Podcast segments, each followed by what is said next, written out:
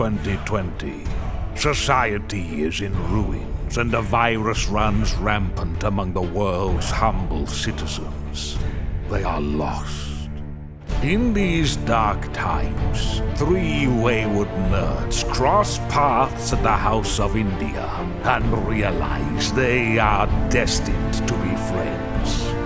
And so they did. This is their story. The story of the side quest.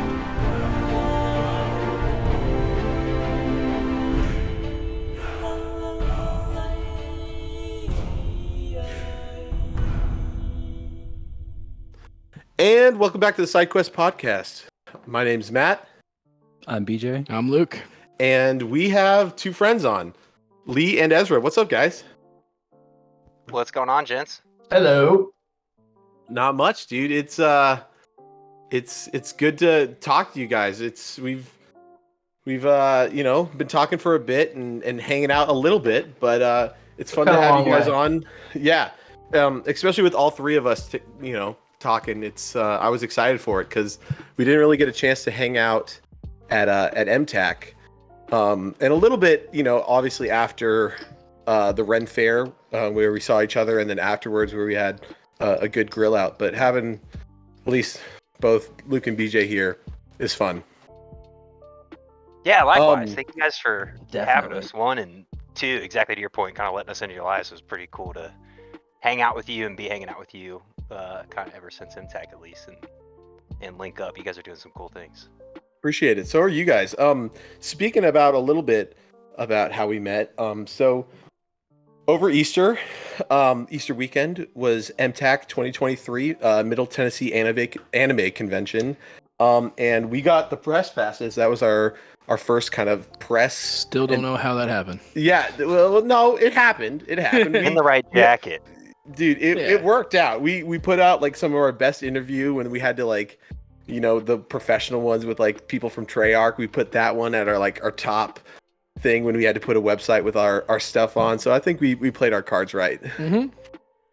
definitely so um when we were there though we kind of wanted to do interviews with uh the people that we were meeting and we had a couple of that we it was was it the second day or the first day that we saw lee i think it was the We first Saw him the first day, but we didn't play until Saturday. That's true. We were like, well, we did a little bit of a blurb of like him explaining um, what he was doing. Um, and well, Lee, would you like to kind of explain your your costume a little bit about uh, what you came as at MTAC?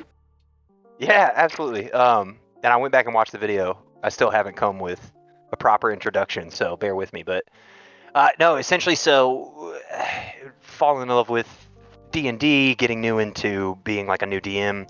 Um, just kind of found this passion. I was actually helping a buddy move uh, across the U.S. from Colorado, and I ended up linking up with his family, who are, you know, as a family, just well into D and D. And this guy's been playing for you know 20 years and some odd stuff. So we get to chatting similar to how we all linked up and uh, yeah i'm just learning about cool you know conventions that they've been to what they're doing they've you know got a 3d printer they're printing their own minis they run one shots and do campaigns they're yeah, really well into it so i got to geek out a little bit with them and comes across this picture from uh, one of the gents there and he shows me somebody who went to a convention and you know very similar to us just had uh, kind of uh, I think it was like a fold out checkerboard or something like that on their belly and running it seemed like one shots uh, at this convention. So that idea just really stuck with me on one being a new DM how can I get out there and just really just expose myself to being a new DM running a bunch of campaigns and, and what I call get the giggles out uh, but two like same too it's like oh, man I'd love to go to these conventions like MTAC, we've been for a few years now, uh, pretty consistently, and then Renfest. Um, yeah, Ezra here's even uh, worked at, I guess, at a former life, worked at the Renfest. So have had connections, but never really went at it with any intention other than just to be a bystander. So yeah, all that kind of turned into, well, shoot, let's create a costume, and it wouldn't be too hard in my imagination to put out like a portable D&D, what we call the traveling DM. And so, yeah, I put a, uh, it, right now it's a Hobby Lobby um, photo frame uh, that we just turned around, put ropes around so it hangs around my my shoulders, uh, and we set the stage. We've got the scenes, we've got the minis, uh, we've got one of three different campaigns, or I guess uh, I Well, call them one shot. Yeah, three as we're calling campaigns, but, but shots. then a fourth a fourth option. Oh yes, right. And the fourth option. So if uh, essentially, I think what was my shtick? Um, find a friend, uh, find a stranger or two, and come play D and D. Whether it's your first time, whether it's your hundredth time. Uh, shoot, don't even come play D and D. Just roll a D twenty. Um, we'll Some play a little. Yeah, just a little bit of rollies. I don't even know the rules of that. Just heard that, but no matter what, the I mean, I think as young as I don't remember. I think as young as nine, I all the think way nine. up to um, we've had some seniors who came in and said that they haven't rolled a dice in over a decade. Uh, that came and just played a little game of rollies with us. Uh, so just the amount of people that we're able to connect to, new and old, you know, familiar with D and D, not familiar. Well, the other thing, a part of it is you. What makes it work so well is you also come with four different playable characters that each have really easy, um, like player cards for, which I thought was so helpful how you did it. Um, especially like Ah. things like like let's not wait like, like let's not you know worry about like oh you only get you know this many abilities per long rest. You're just like every every round the the rogue can take a dodge action, you know, or something Yeah. like that. Yeah, and like just make it easy and and just like basic. And um, I just loved that. I mean, the player cards look great. You put them in the uh, the little like plastic wrap so you can write on them with um like um uh you know uh a Dry whiteboard erase. erase. Yeah, dry yeah, erase. Yeah. It works really well. I mean, and then on top of that, you know, it wouldn't be traveling DM without your minstrel of madness, uh, Ezra, with all of the uh, like the sound effects in his boombox. Um, and like when we played at the Ren Fest, Ezra did such a good job, like helping while you were running it, having Ezra help out with like people who hadn't played, you know, with Kevin who didn't know too much, and like kind of helping him through that. That was like awesome. Um, that Oh. the duo of both of you guys. it's freaking key. Um, yeah, I'll give you uh, some uh, a landing strip to talk Ezra because yeah, you've been tremendous in uh, just making it come full circle. Um, anybody outside playing, you know, bringing the the music and theatrics and stuff to it. So yeah, I'll let you speak because it's been super tremendous help. Well, the, I think the the best part for me to enter here would be where you mentioned that, you know, we we just got a picture frame from Hobby Lobby or whatever, and that's really where, you know, right there, I was like, okay, I can see where he's going with this. Okay, well, and when Lee came to me actually, and he was talking to me about it, he was like, hey, you know, I know you're good with tools, and that is what I do. I do remodeling, and I'm familiar with building of all sorts. I know Matt and I have talked about tools for over an hour straight You at did. one point. It- it- everyone else was just quiet while we were just talking. yeah, Talking that's uh, tools and Kevin construction and and- talked to him. It was so fun. I I, we were I like, do "Oh, enjoy yeah, man." geeking out. yeah, we got them saws over here. Oh, yeah, Yeah, look at the yeah. You were yeah. talking about. di- He was sending me pictures of tools, and I was like, "That's awesome, man. That's like great." work that we'd been doing. Yeah, yeah, but yeah, I uh, was like genuinely excited about. it. I was like, "This is amazing." And, uh, and Lee came to me and he was like, "So yeah, hey, can can I borrow like a drill or something? I'm gonna drill some holes in this board." And I was like, "Oh yeah, yeah, I could do that. I could do that. Well, well, like, tell me, tell me about it. Tell me a little about it." And he starts telling me about it. We start talking about it, and and then I guess one of my favorite tenets is uh, when there's two men in business and they agree on everything. One of them isn't necessary, and that's where I was kind of like, "Well, you know, why why do you got to drill holes in it?"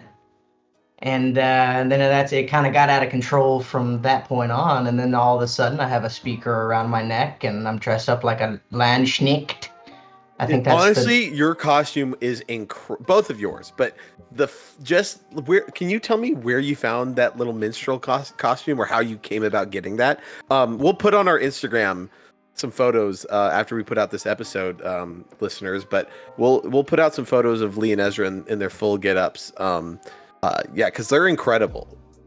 well, i appreciate that yeah, yeah. But I- I- I have- to Ezra. i have to uh, toss back some of that credit quickly though because lee put me on to the website it's called uh, lee please Uh, medievalcollectibles.com.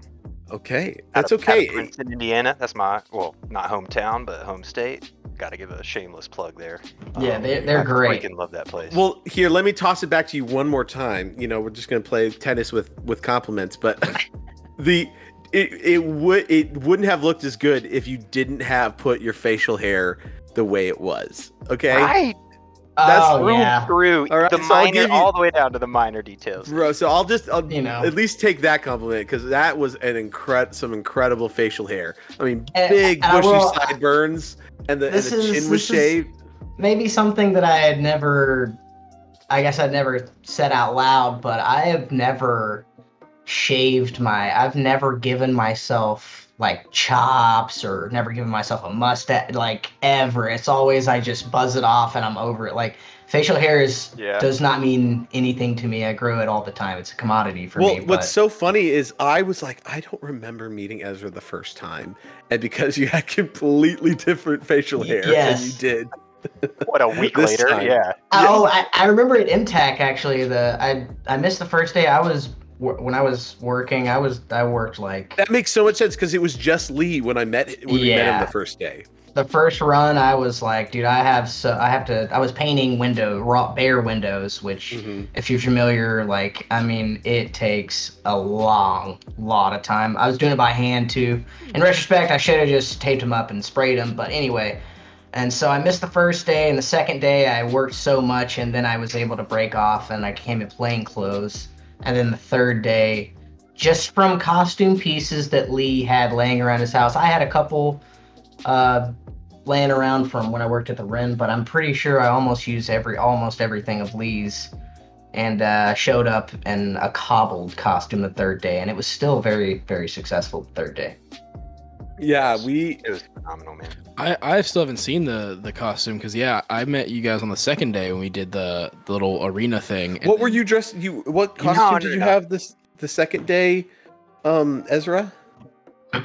Uh, I was wearing uh, some black jeans, some Asics, and uh, Yeah, a okay. Bomber Fort- jacket. it was a And a Fort bomber- Worth, yeah, and a bomber Okay. jacket and a Fort Okay. Worth. Because I remember, I remember him being there because he had the he had the speaker and he was kind of like helping Lee out with the stuff. But I was like, you, you guys keep talking about the minstrel outfit. I'm like, I have I did, did I misremember Dude, well, the whole actually, thing? Ezra, I'll- So- it, Ezra sent me. I'll we'll have to post the the photos that he sent me, and I haven't showed you. I don't know why. Um, but the photos we took at MTAC were really good. Um, Yeah, so I'll have they to were show you awesome. those because Well, that's where he has so- his minstrel outfit. Hell yeah, Luke, you saw kind of just the what I mean, what we had, uh, and I mean, I'm I'm kind of in the similar boat. I actually just again shout out to Medieval Collectibles wherever you are. Um, Yes. Thank you again. But uh, I just purchased more of a wizard garment, you know, because we're trying to upgrade. I think at the end of the day, like I might go full beard. Well, and I guess Hell yeah. To all the listeners, I have to purchase my beard because my joke is, you know, I grow my mother's facial hair, which is non-existent. But maybe, yeah, maybe I'll take the clippings from Ezra shaving every week and you know patch on a beard. Some. Hey, no joke, that. dude. You probably could. Dude, I had a friend. It look in I don't know if you guys have looked up. no masks. joke who shaved who cut some hair off of his like head and then like glued it to his chest to like show like god mm-hmm. look at the, the, my chest hair No. and we're like No. dude, 100% man. his name was i'll do i'll say his name sam Bozzi. where are you at right now dude middle school at Sam, barnhart you're a genius. You're an innovator. yeah, right. I'm proud of my chest hair, all 13 of them. You know. well the, the reason was is because we had a friend ryan hubert which we always called pubert um he had like some crazy genetics and was growing like full on beard and had chest hair and so many pubes for a middle schooler. It was wild dude. Oh and so yeah. he was like oh and yeah. so I had a, he, he was like Sam Bosby was like I, I gotta do something. And I don't know if it was a joke or serious. We couldn't tell because immediately we all knew that he just cut the hair off his head and put it on his chest. But yeah That would I not don't go know. down in my middle school or high school. Wait, that that's that's funny. We had a I had a guy in my class, and he had like kind of the same genetics. Was super hairy, big, and had a beard. He was thir- like 13, you know, and we'd get him to go and buy like beer and cigarettes and stuff, you know.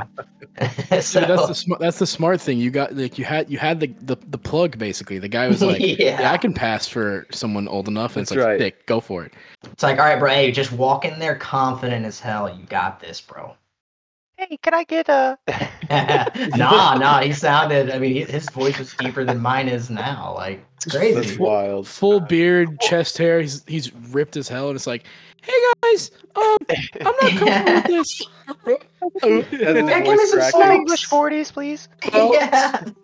He's got the same like Peter Griffin Family Guy voice crack. It's like, "Hey guys, let's go to the let's go play some baseball." Yeah.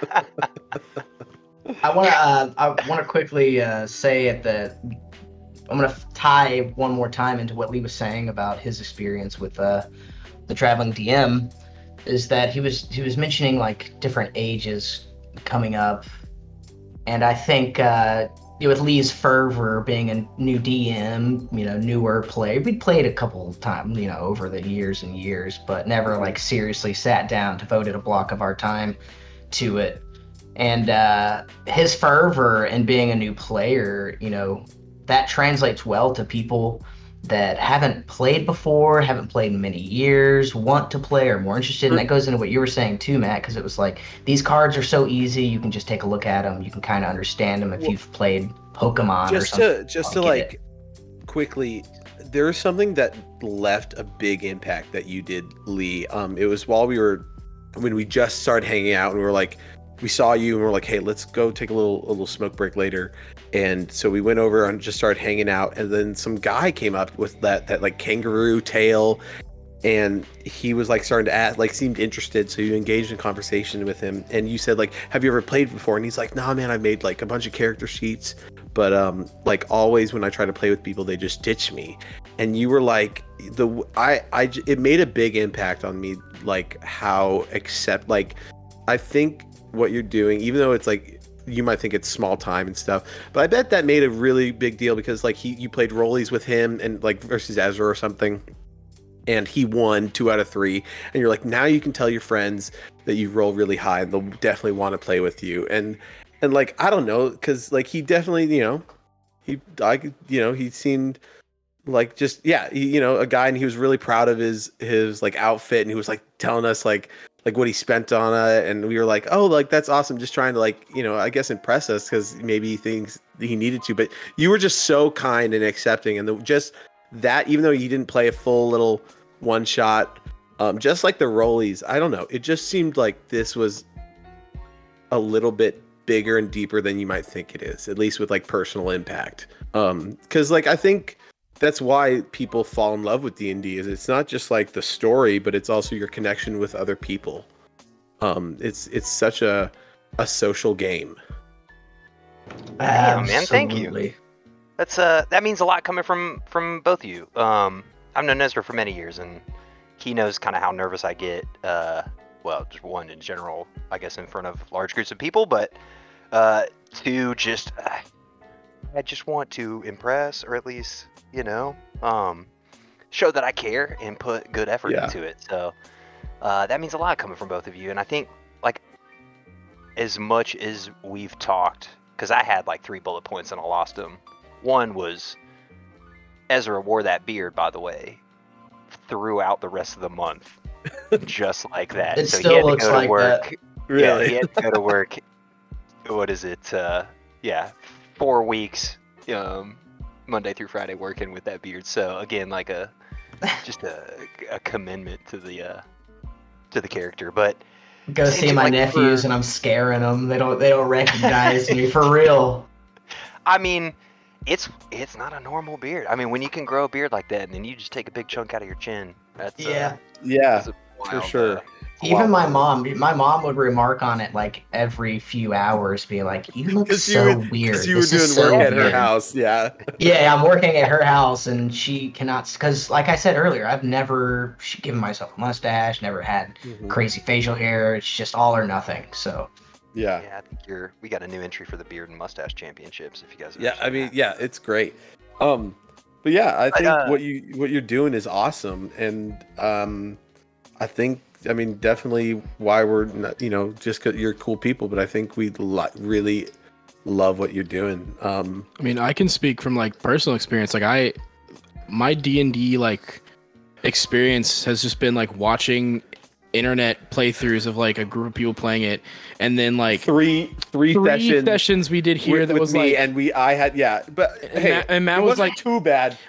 It wasn't bad. it was just like, hard with the two other people who didn't want to role play. yeah. and then I was trying to add a, another character to add some more damage in the mix, but I was like, I'm just gonna be a silent character because I, if I know everything, it's gonna be hard for me to role play And like and be a character and also be a DM. Yeah, because I'm in the same boat where like I've made characters where I've like, oh, this would be cool to use one day, and like I've just never had the chance to. So going there and like playing the thing, and like Lee pretty much kind of helped with the idea where it's like. The, the joke was because my character died super like super fast, but it was like, oh, he's the milk mage, or like he like I tried to like.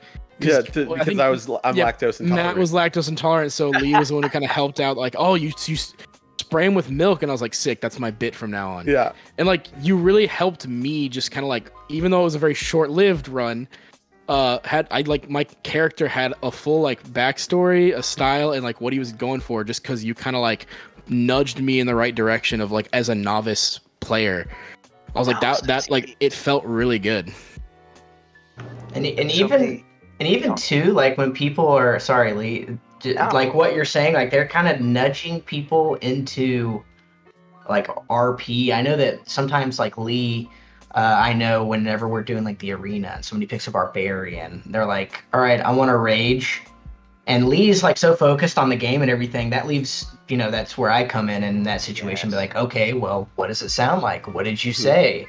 And then no, maybe it definitely works better with two people. uh, Like it's because uh, you know from as little DM experience I have, it, you know, it was still overwhelming for me to even so to have like somebody help with like the other stuff and then Lee just being able to keep track of everything or even just two people to keep track of everything is just easy when it's you're not you know invested in the players because it's not a long running campaign so you're just each you know every 30 minutes you're doing something new and it just i think it the the duo works really well So yeah, we and it's funny that you mentioned that because we kind of talk about that too. Okay, so many talking points. So that's great Uh, we love it yeah, I know, I know. It, well, so one, you were kind of talking about like it's not just playing the little.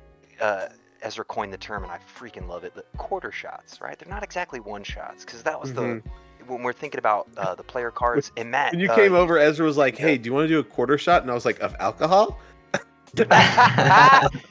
well, no, it's, it's even funny too because people will come over to the house and I'm like, well, check this out, come play a game, and I find myself playing on that board in my own home with just you know people that I invite over. But a couple things you were kind of talking about the experience, and that's that's one thing we've gotten a lot of comments on is like, wow, you guys are so patient and you guys are so open to talking to people, and wow, does it work in a duo where I can run the game, and it's almost like you know I tell Ezra this, and he's he could probably see it because he knows me so well. But my eyes will gloss over, right? I just will, I'll, I'll just be reacting and you know trying to figure out what I've got going on in my hands, and that to your point, for me, that's player cards, making sure everybody's good. You got your name down, okay, cool. If you need help with the rolls, you know, some folks, hey, this is what a D20 is, this is what a D4 is.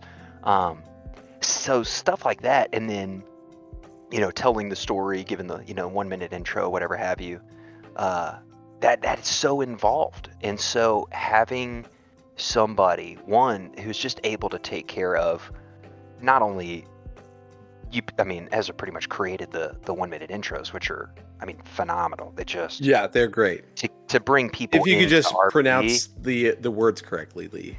Yeah, yeah, it's all you listeners. um, when you have a couple beers. Uh, hey, it's still fun as many words as I mispronounce. Um, no, no, no, for sure. I'm just know, making. the- the you- you more were- you when I all was come to editing, me when I and was play, the editing the, uh, the the words I'll video, you were like, "I hate hearing my own voice and hearing me mispronounce things over and over again."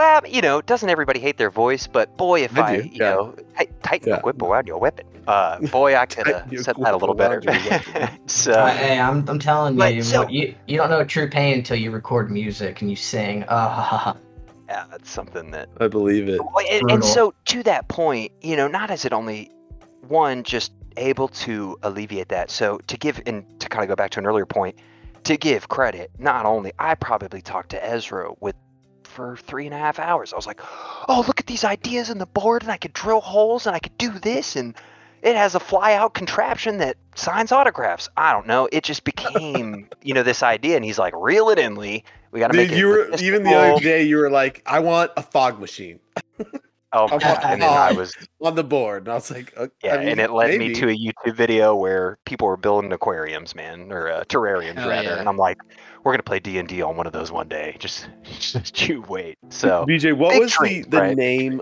of the of the guys we were playing as? Uh, you were the archer Thorin, Thorin, and you and were. I was the barbarian Oh. Gorin. That's right. That's right. With yeah, because we, The yes, day, our mother Jess, our horror of a mother Jessica.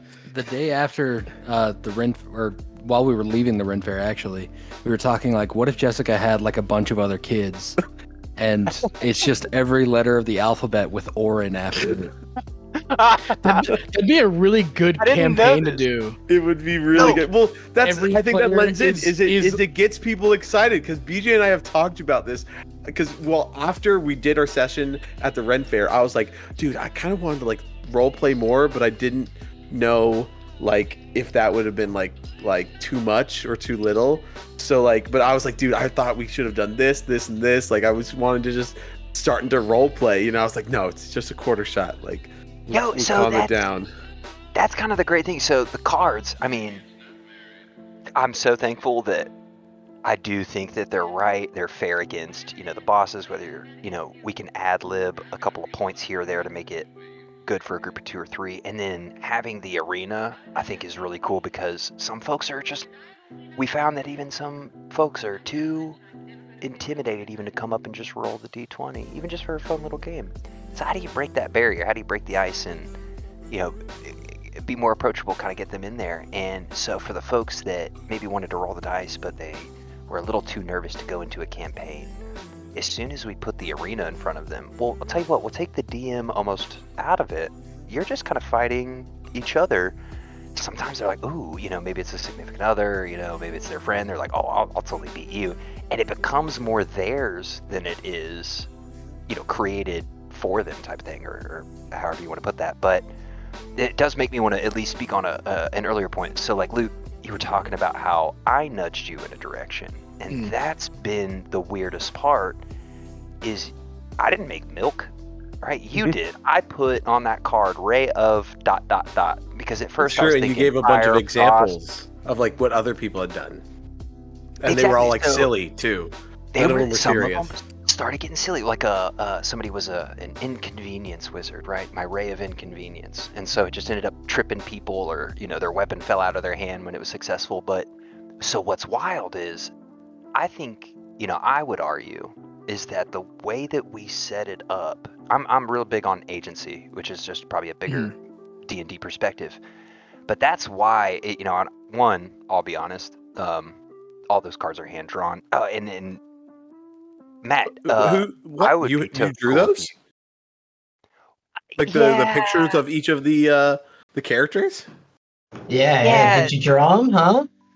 Yeah, I, I, I guess I tra- what I what I will argue is I traced every person that I showed what what picture that I traced from tells me I did not trace.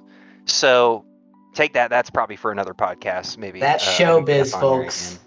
That's That is showbiz. Hey, you For gotta do what you gotta lack do. of, You know what uh, I mean? for lack of being able to say words correctly, and for you know every bit of you You're a know, hell of a tracer. DM. We're it's not for lack of production value. I'll tell you that. So, but yeah, so we- you know we put all that in there. It's wild that you know we tried to dotted line all the pictures. Uh, Matt, you have this really great.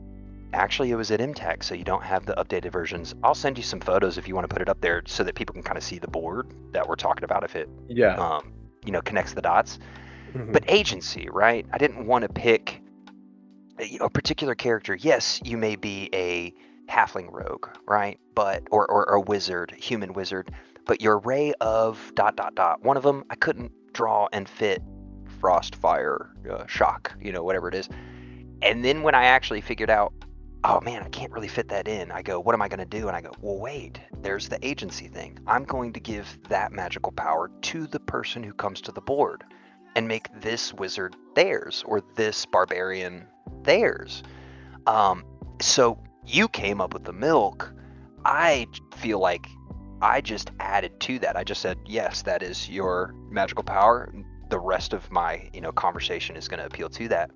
But not only did you do that, so I take it to the next person, right? You know, after your game, we've we played so many others, and people are like, "Well, wait, Ray of what? What kind of wizard am I?" And that's the best. What kind of wizard are you? We've had these really cool wizards, and I brought up we had a wizard of milk that was, you know, spewing milk. People loved it. So Well, what's great about Hell that yeah. is it kind of because unlike the other characters, I'll let Milkermancy continue on. well, like the wizard is bec- deciding what ray of gives a little bit deeper level of, of a backstory only by identifying the type of magic, but that's still one level deeper. That's still fast and can change game to game. You know, and that's that's pretty neat. Yeah, and it allows a little bit of RP, right? Well, Mhm. all of a sudden, I have to be this, you know, mage of mage of Mhm. milk, uh, this milky mage. Yeah. So there comes right. Somebody thinks of a voice that comes with it. Aha! You know, lactose be fallen today. I don't know, but uh, Yeah. so you know, it just makes it that much more fun. And so what's really cool, and yeah, I'll put that back to you, is like not only Uh, what I kept saying to people is like Ezra and I would probably be just be two goofballs in costumes with a pizza box on their belly if it weren't for people coming to play and actually making it a thing. It's and then true. I get to take that to welcome the next individual. Well, what do I do? Well, we've had some really awesome adventures with X, Y, and Z, and they go, "Oh, well, my idea is this." So all of it starts to just like compound on itself, and, yeah. and it almost sets us up for the next adventure. You know what I'm saying? So for sure i mean like because kind of the deeper level is is what's i think oftentimes again my what my level of d&d is but also my you know experience on earth is is it, it probably i think with d&d because what makes d&d better is not the action but it's the rp and i think for a lot of people that can be the hardest part um but, you know, but we'll let that. Really? the- I mean, for me, decide. I I mean, well, let's just go off, you know, by like the the best, you know, most watched D and D show. It's because you have amazing actors with good RP. Stranger Things. Yeah, No. Stranger Things. Hey guys, well, like, Critical Role. well, I mean, Critical Role has the benefit of that they're all voice actors have been in the voice acting field for a long time, but they also have been in stories that have like put like they know how to continue a bit, continue a story, continue a Mm, Character thread, develop themselves. and they're they're good at that. But like, that's like the level you want to get at. But like, I mean, true. There are some people that just want to focus on the math and the Mhm. rolling of dice. But for me, I only anytime I listened to D and D, played it with you and you and Ezra Lee. Uh, it was I just wanted. I wanted to just story. I just wanted RP. I wanted background. I wanted me going in a bar as a bard and just sweet talking my way through stuff. Like that's what I want. Yeah, yeah. I'm in. I'm in a very. I'm in like the exact same boat as you, especially as like a DM. Um, eh, what I, I don't want to push anybody in a direction. Exactly to your point, like one thing that I'll do is I'll find myself compensating and trying to you know gear the narrative, and then what I've done is I've just built me telling a story and then just kind of riding along with it, and I'm like, oh, but. You know, somebody will have an idea in a bar over just a fun little drinking game. Well, it's a dance. It's a dance between both. Both player and DM because you want some sort of a backbone, but then you want at the same time the creative like interpretation of of the players to like lead you somewhere. But Sure. I mean, you couldn't do that without any sort of backbone or you know even the character. I mean, you, you know, you have to create the characters. You have to create somewhat of a story. So Well, you, you have to run in, in a world that's believable because, like, if you just if if all the DM is prepared is just like, all right, you start at the tavern, where you want to go, and then like the DM knows, well, the story goes this way, but then the characters go, I want to check out that abandoned shop you talked about, and you're like, well, shoot, I have nothing for that. BJ, You know what I mean? played That, that has happened. like a, a pretty serious campaign, right? Yeah, I've I've had two campaigns that I was really really into. I'd say I have maybe like two and a half years of D and D experience playing every Sunday. Um, Oh wow, and- every Sunday too. yeah, it was Man, it was crazy. But the uh, the first campaign that I ever played was Strahd, and that was just the perfect like tone to get me into it, I suppose. Um, but the the second campaign that we played was kind of it went on for so long that it kind of turned into three campaigns. we did three different like manuals with the same characters, and um, the the reason we were able to do that is because we had such a good DM that wanted us to feel somewhat important in the world that he had made. Um, and that that's how I see the whole thing is it's kind of a collaborative effort, like writing a story with your party and the DM just kind of facilitates that. And I think that's that's the best way to do it. And you do that very well.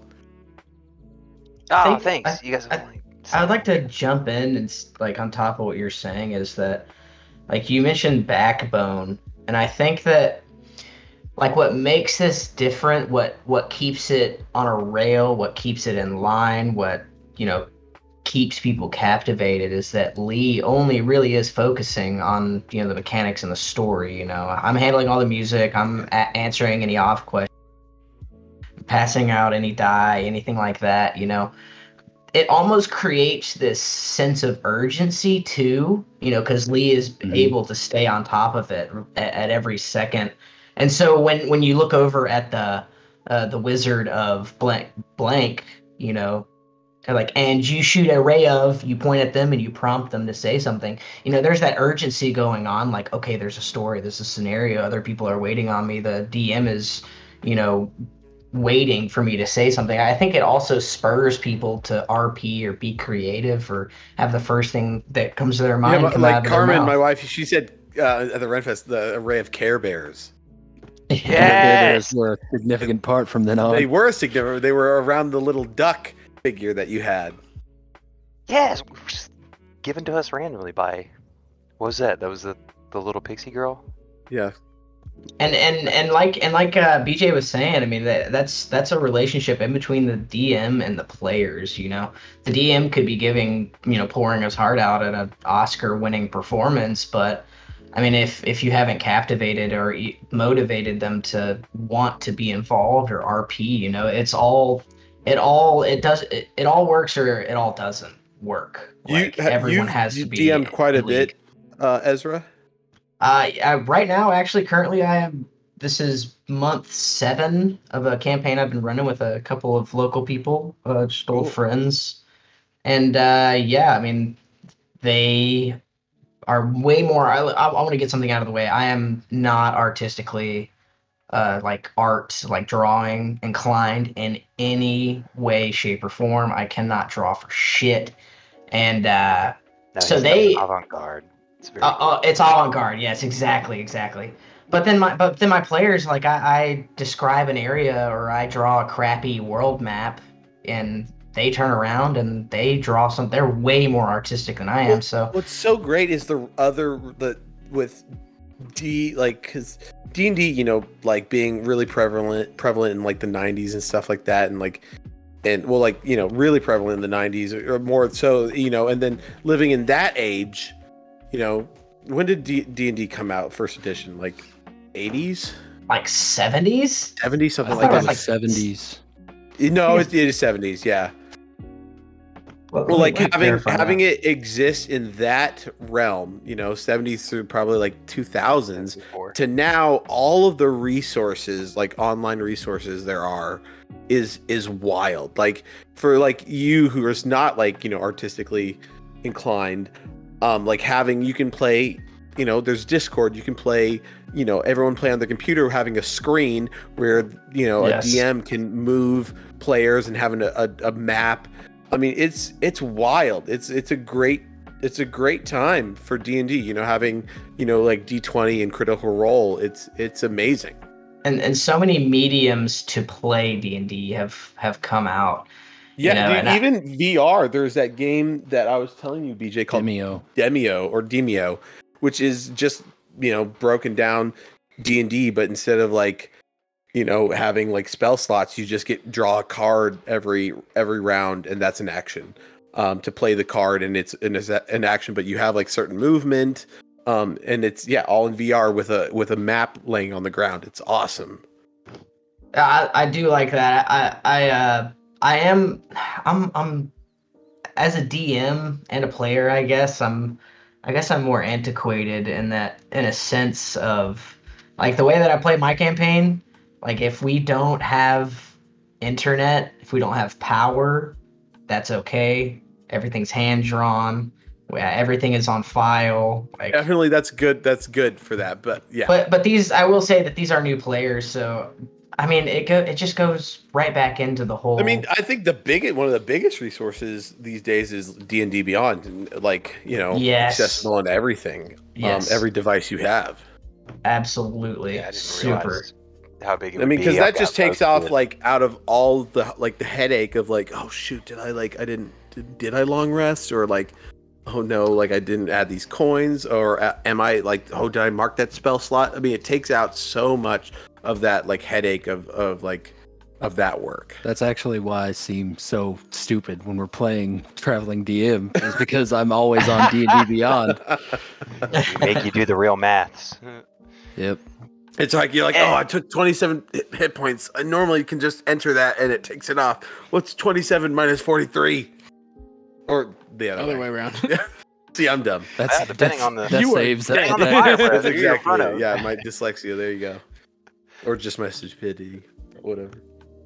But I th- there's so many ways to play D and D, you know, and and I think the one that Lee and I have been working at is.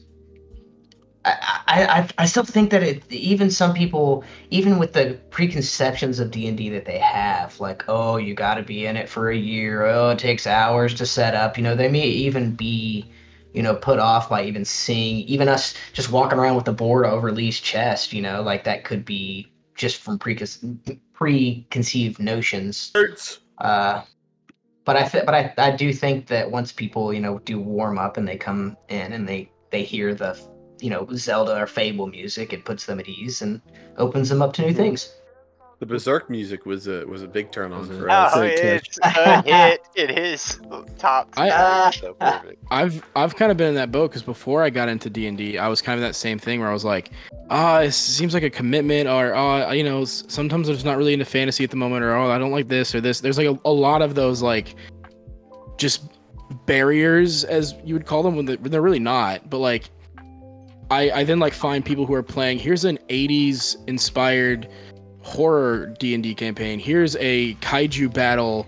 Uh, like Well, just Godzilla RPGs. yeah. Like we've been talking, like we would love to do like the cyberpunk, one. Cyberpunk Red. Yeah. I mean, there's also that one that's like the noir or the like um, Lovecraftian horror style. Like that sounds amazing. like when you when you realize that it's like d&d or like tabletop role playing in general is quite literally just up to your interpretation and imagination and how creative you can get. And even if you're not super creative Definitely. the fact that you have pre-made modules that you can just go through. Like some people just all they need is i need a set of rules to follow then i'm good. Some people are like let me go crazy i don't care. Mm-hmm. Like it's so open to anybody. And i think that's why like it's why it's so good Exactly. And so, yeah, like you said, those barriers. Some of the folks they set them up themselves. Some of the some of them are like we set them. Like as a new DM, I'm just nervous to talk to a new. It's, it's just a person, right? To like Mm. ask someone to come sit with you for even 15 minutes and RP. You know, Yeah. like well, how do you break that barrier, man? I'm already setting stuff up to prevent me from even asking. And so, yeah, like to your point, that happens, and then once they can make that connection, oh, well, shoot, like it doesn't have to be dragons and elves. It can totally be in the modern age. I can make it, you know, historical, whatever. You can start to just, ooh, well, maybe I would want to do this because my friends are interested in this, and it has nothing Mhm. to do with, I'm like, you know, Lord Yeah. of the Rings or anything fantasy. Like, I- as, as we know it. I know it it helped being just a fan of like RPGs in general. Like kind of understanding how a leveling system works and stuff helped me at least cuz like I grew up playing like, you know, your Elder Scrolls and Final Fantasies and whatever else and so I understand the gameplay side. And then when you add in it's like, well, you know, customize your character, do what you like, literally make any backstory. You have you're not tied to like Bethesda's backstory of you're you're in a prison Go from there. It's like Yeah. in in in, in are you? yeah.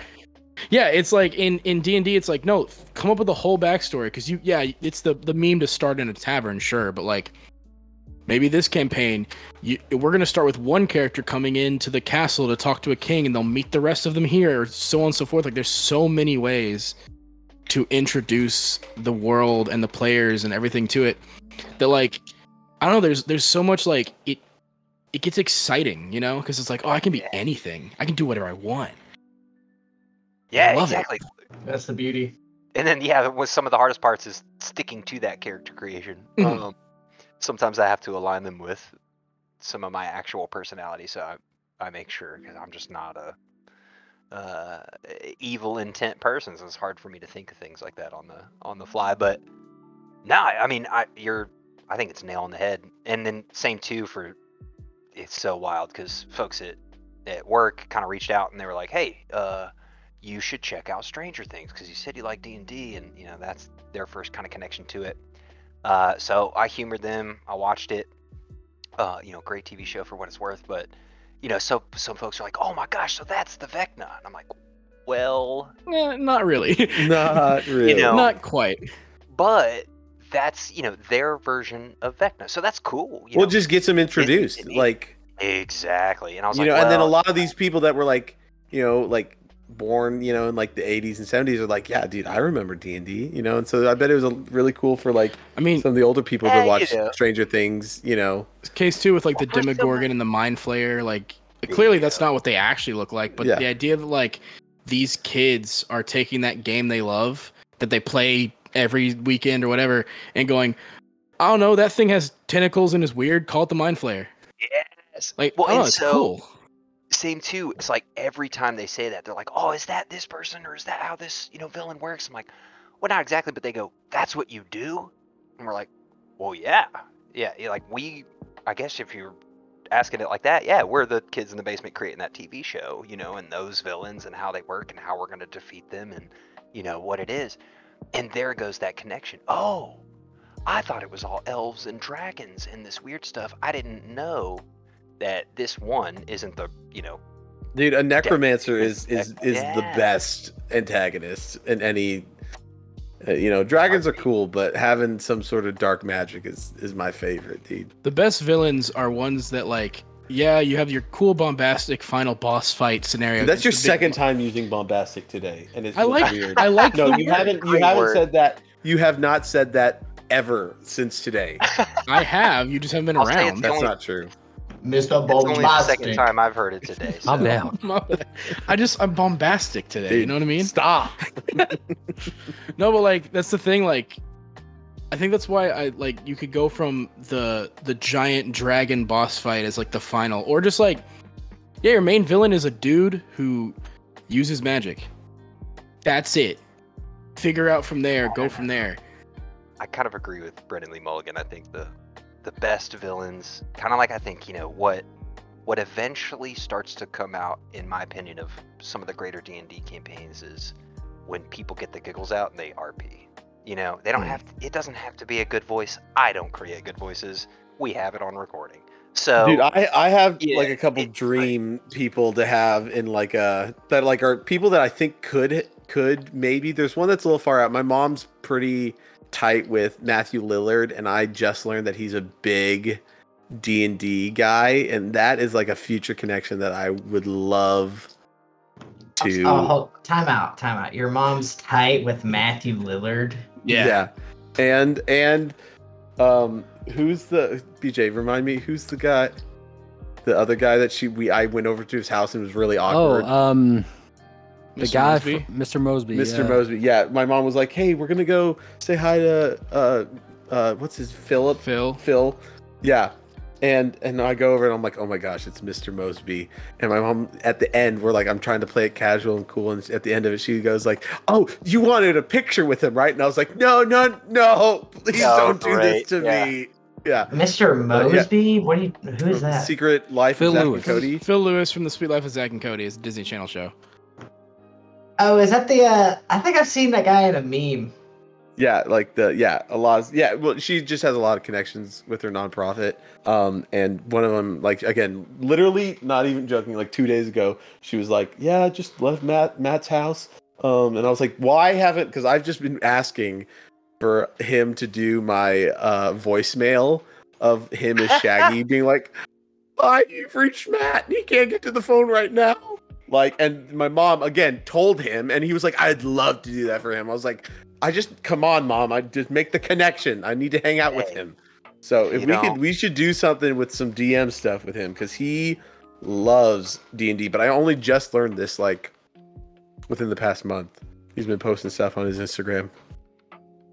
I didn't know that either. Y'all ever seen SLC Punk? Yeah. Yeah. Banger, banger. Did you watch the new the new Scream? No, I'm still like, I still haven't seen it. Savannah watched it yesterday, and she told me that she was watching it, and I was like, "Don't tell me anything about it," but I still won't sit down and make the commitment. Just do it. I'll fall asleep. Fuck it. Let's watch it tonight. Well, dude, I love what we've talked about with traveling DM. It's been so much fun. I think what you're doing is great, man. Both you and Ezra, and Ezra and Lee. You know, sorry. Yeah. No, appreciate it. Um, Thanks. yeah, we're trying to keep it going. Yeah, we actually have a few uh, dates coming up. I know uh, Dude, the- Dragon Con, we were trying to get some press Oh, passes man. for. Let's. I mean, BJ's got the connection with the hotel rooms with like forty percent off. Like we should get, we should definitely road trip it up together. That would be so much fun. Get some joining rooms, have a good time. Yeah. The two that I've heard about are Dragon Con and Gen Con are just the Where's Gen the Con? Warhammer, the fantasy. Let me let me look at my calendar. Uh, so Dragon Con, Georgia. Gen Con is in Indiana, August third through sixth. Those aren't terrible drives. No, especially When it- yeah, the Atlanta ones. When Because is Dragon Con? Dragon Con. Oh, sorry, Dragon what? Con is When is August thirty first. August. through the Okay. fourth. And uh, Dragon Con is the end of. It's like goes to like August thirty first Okay. to September second or something like that. It's So that, that weekend. Yeah. Okay. Six hotels, four day or something like that. Five days of the most ridiculous Sheesh. stuff. But uh, conventions. So that that would be super fun around- to go together. Um, yeah, we should definitely. Hey, we can uh, we can that. do rooms that are next to each other, but you know, I just but then when it comes to my bed, anything that uh, you know crosses that threshold's getting chopped off. All right, just want to let everybody know. can't bunk. trying to hit those savings, man. That's right. Hold a hole or nothing. Duct tape line down the middle of the bed. yeah. Dude, you can't pass these pillows, man. I don't want to pass these pillows. Dude, unfor- I'm gonna have to bring my nose strips or, or something because I am a snorer. I, I I've been told I snore. I don't know, but I've been told I do snore. I speak so. full sentences. Dude. BJ does. Oh my gosh, dude! When we when we watch uh, movies and you fall asleep, but full sentences, it's so uncomfortable. And like like something will happen on the TV and we'll laugh, and then like a second later you go, and we look at you like Oh, that's like oh I thought he was asleep, and then we're like no he's just asleep, and then somehow like have just interacting with us. It's You're right before Somebody the else takes over. You're, you're in between reality and the dream. that's, You still hear what's that's going right on. in limbo.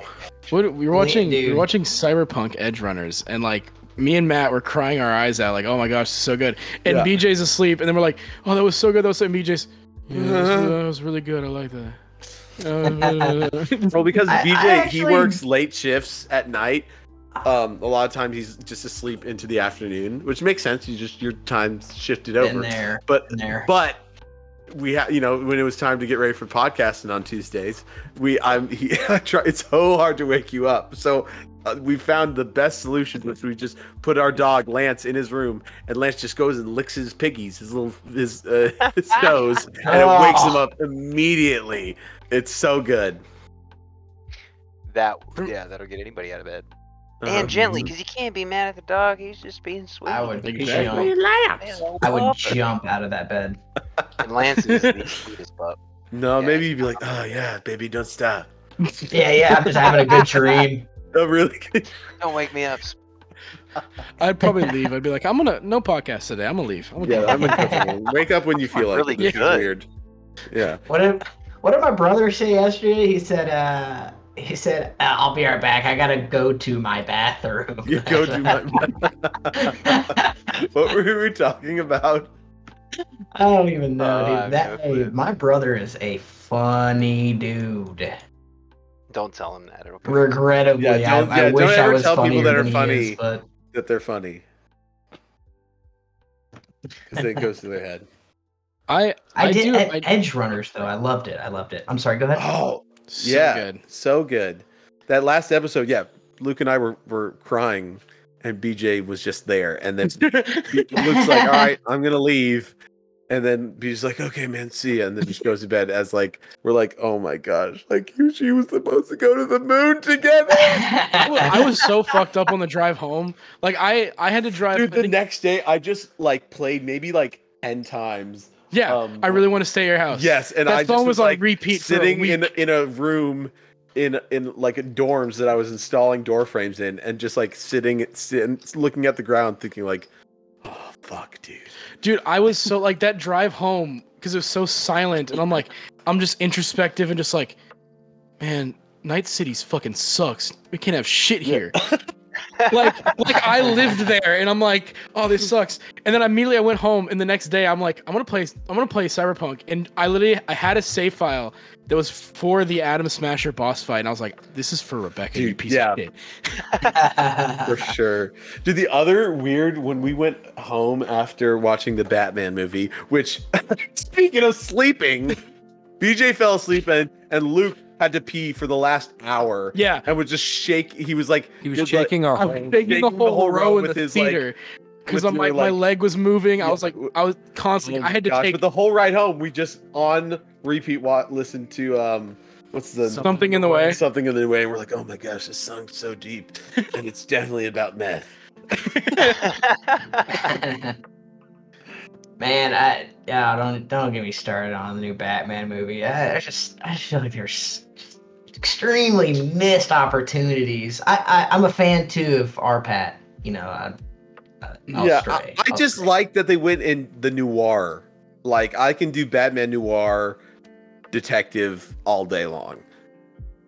I mean, his be- I some of his best like stories are that like Hush and Long Halloween are literally just a mystery for the whole time. Where it's like, all right, let's like I like I like because yeah, Batman's cool when he's like fighting all his villains and like beating the shit out of people. But like I like the more silent. Well, that Like, well, that's what makes him different. Is yeah. he's is he's you know you have all, you're surrounded by Superman, you know, like a this you know an impenetrable man, and all these other people superheroes. But you know he when Batman uses his mind as his power is pretty sweet. Yeah, I mean that's why he's the coolest Yeah. like of them. Just because like usually he's the smartest one in the room. Usually, yeah. or at least the most thought like. My favorite was in the Justice League thinking. when he was like, "I have contingency plans for each and every one of you." Each and every one of you. Yeah. so good. I was like, so, and that's what people I think like. Oh, yeah, Bruce Wayne's just rich and he gets all the, you know, his cool trinkets and gadgets. I'm like, you're missing out on. He's extremely intelligent, and that's exactly to your point. Like, why I liked the detective aspect of it was, yeah, like you get to see that part of it, which is, you know, not the Batman that you're used to, just punching his way to victory. I, I mean, I even got to give credit to Ben Affleck's Batman, which I thought I I uh, I'll get it out of the way. I don't really enjoy superhero movies to the you know extent that a lot Cut of out, other cut people that out, do. cut that out. No, Yeah, yeah. Cut out everything I'm about to say. Please. we uh, cut Uh, that one. like- Oh, we have to. We gotta. We can't miss our target audience. Those Oh right. no, dude! I mean, But- superhero movies are great. They're all keep keep I love coming. Marvel. Marvel. I love everything thinking that Disney superhero puts out. Be the Guardians of the Galaxy. but I, I like even Ben Affleck's Batman. I loved how violent he was. You know, like Yeah. just these different aspects of Batman. That's that's great. It's different. You know, I, I, it's it's nice to Did see. you watch um what's the the one with the red and the edgy Batman? Is that that was out in like the 2000s? The one with the red emblem on his chest.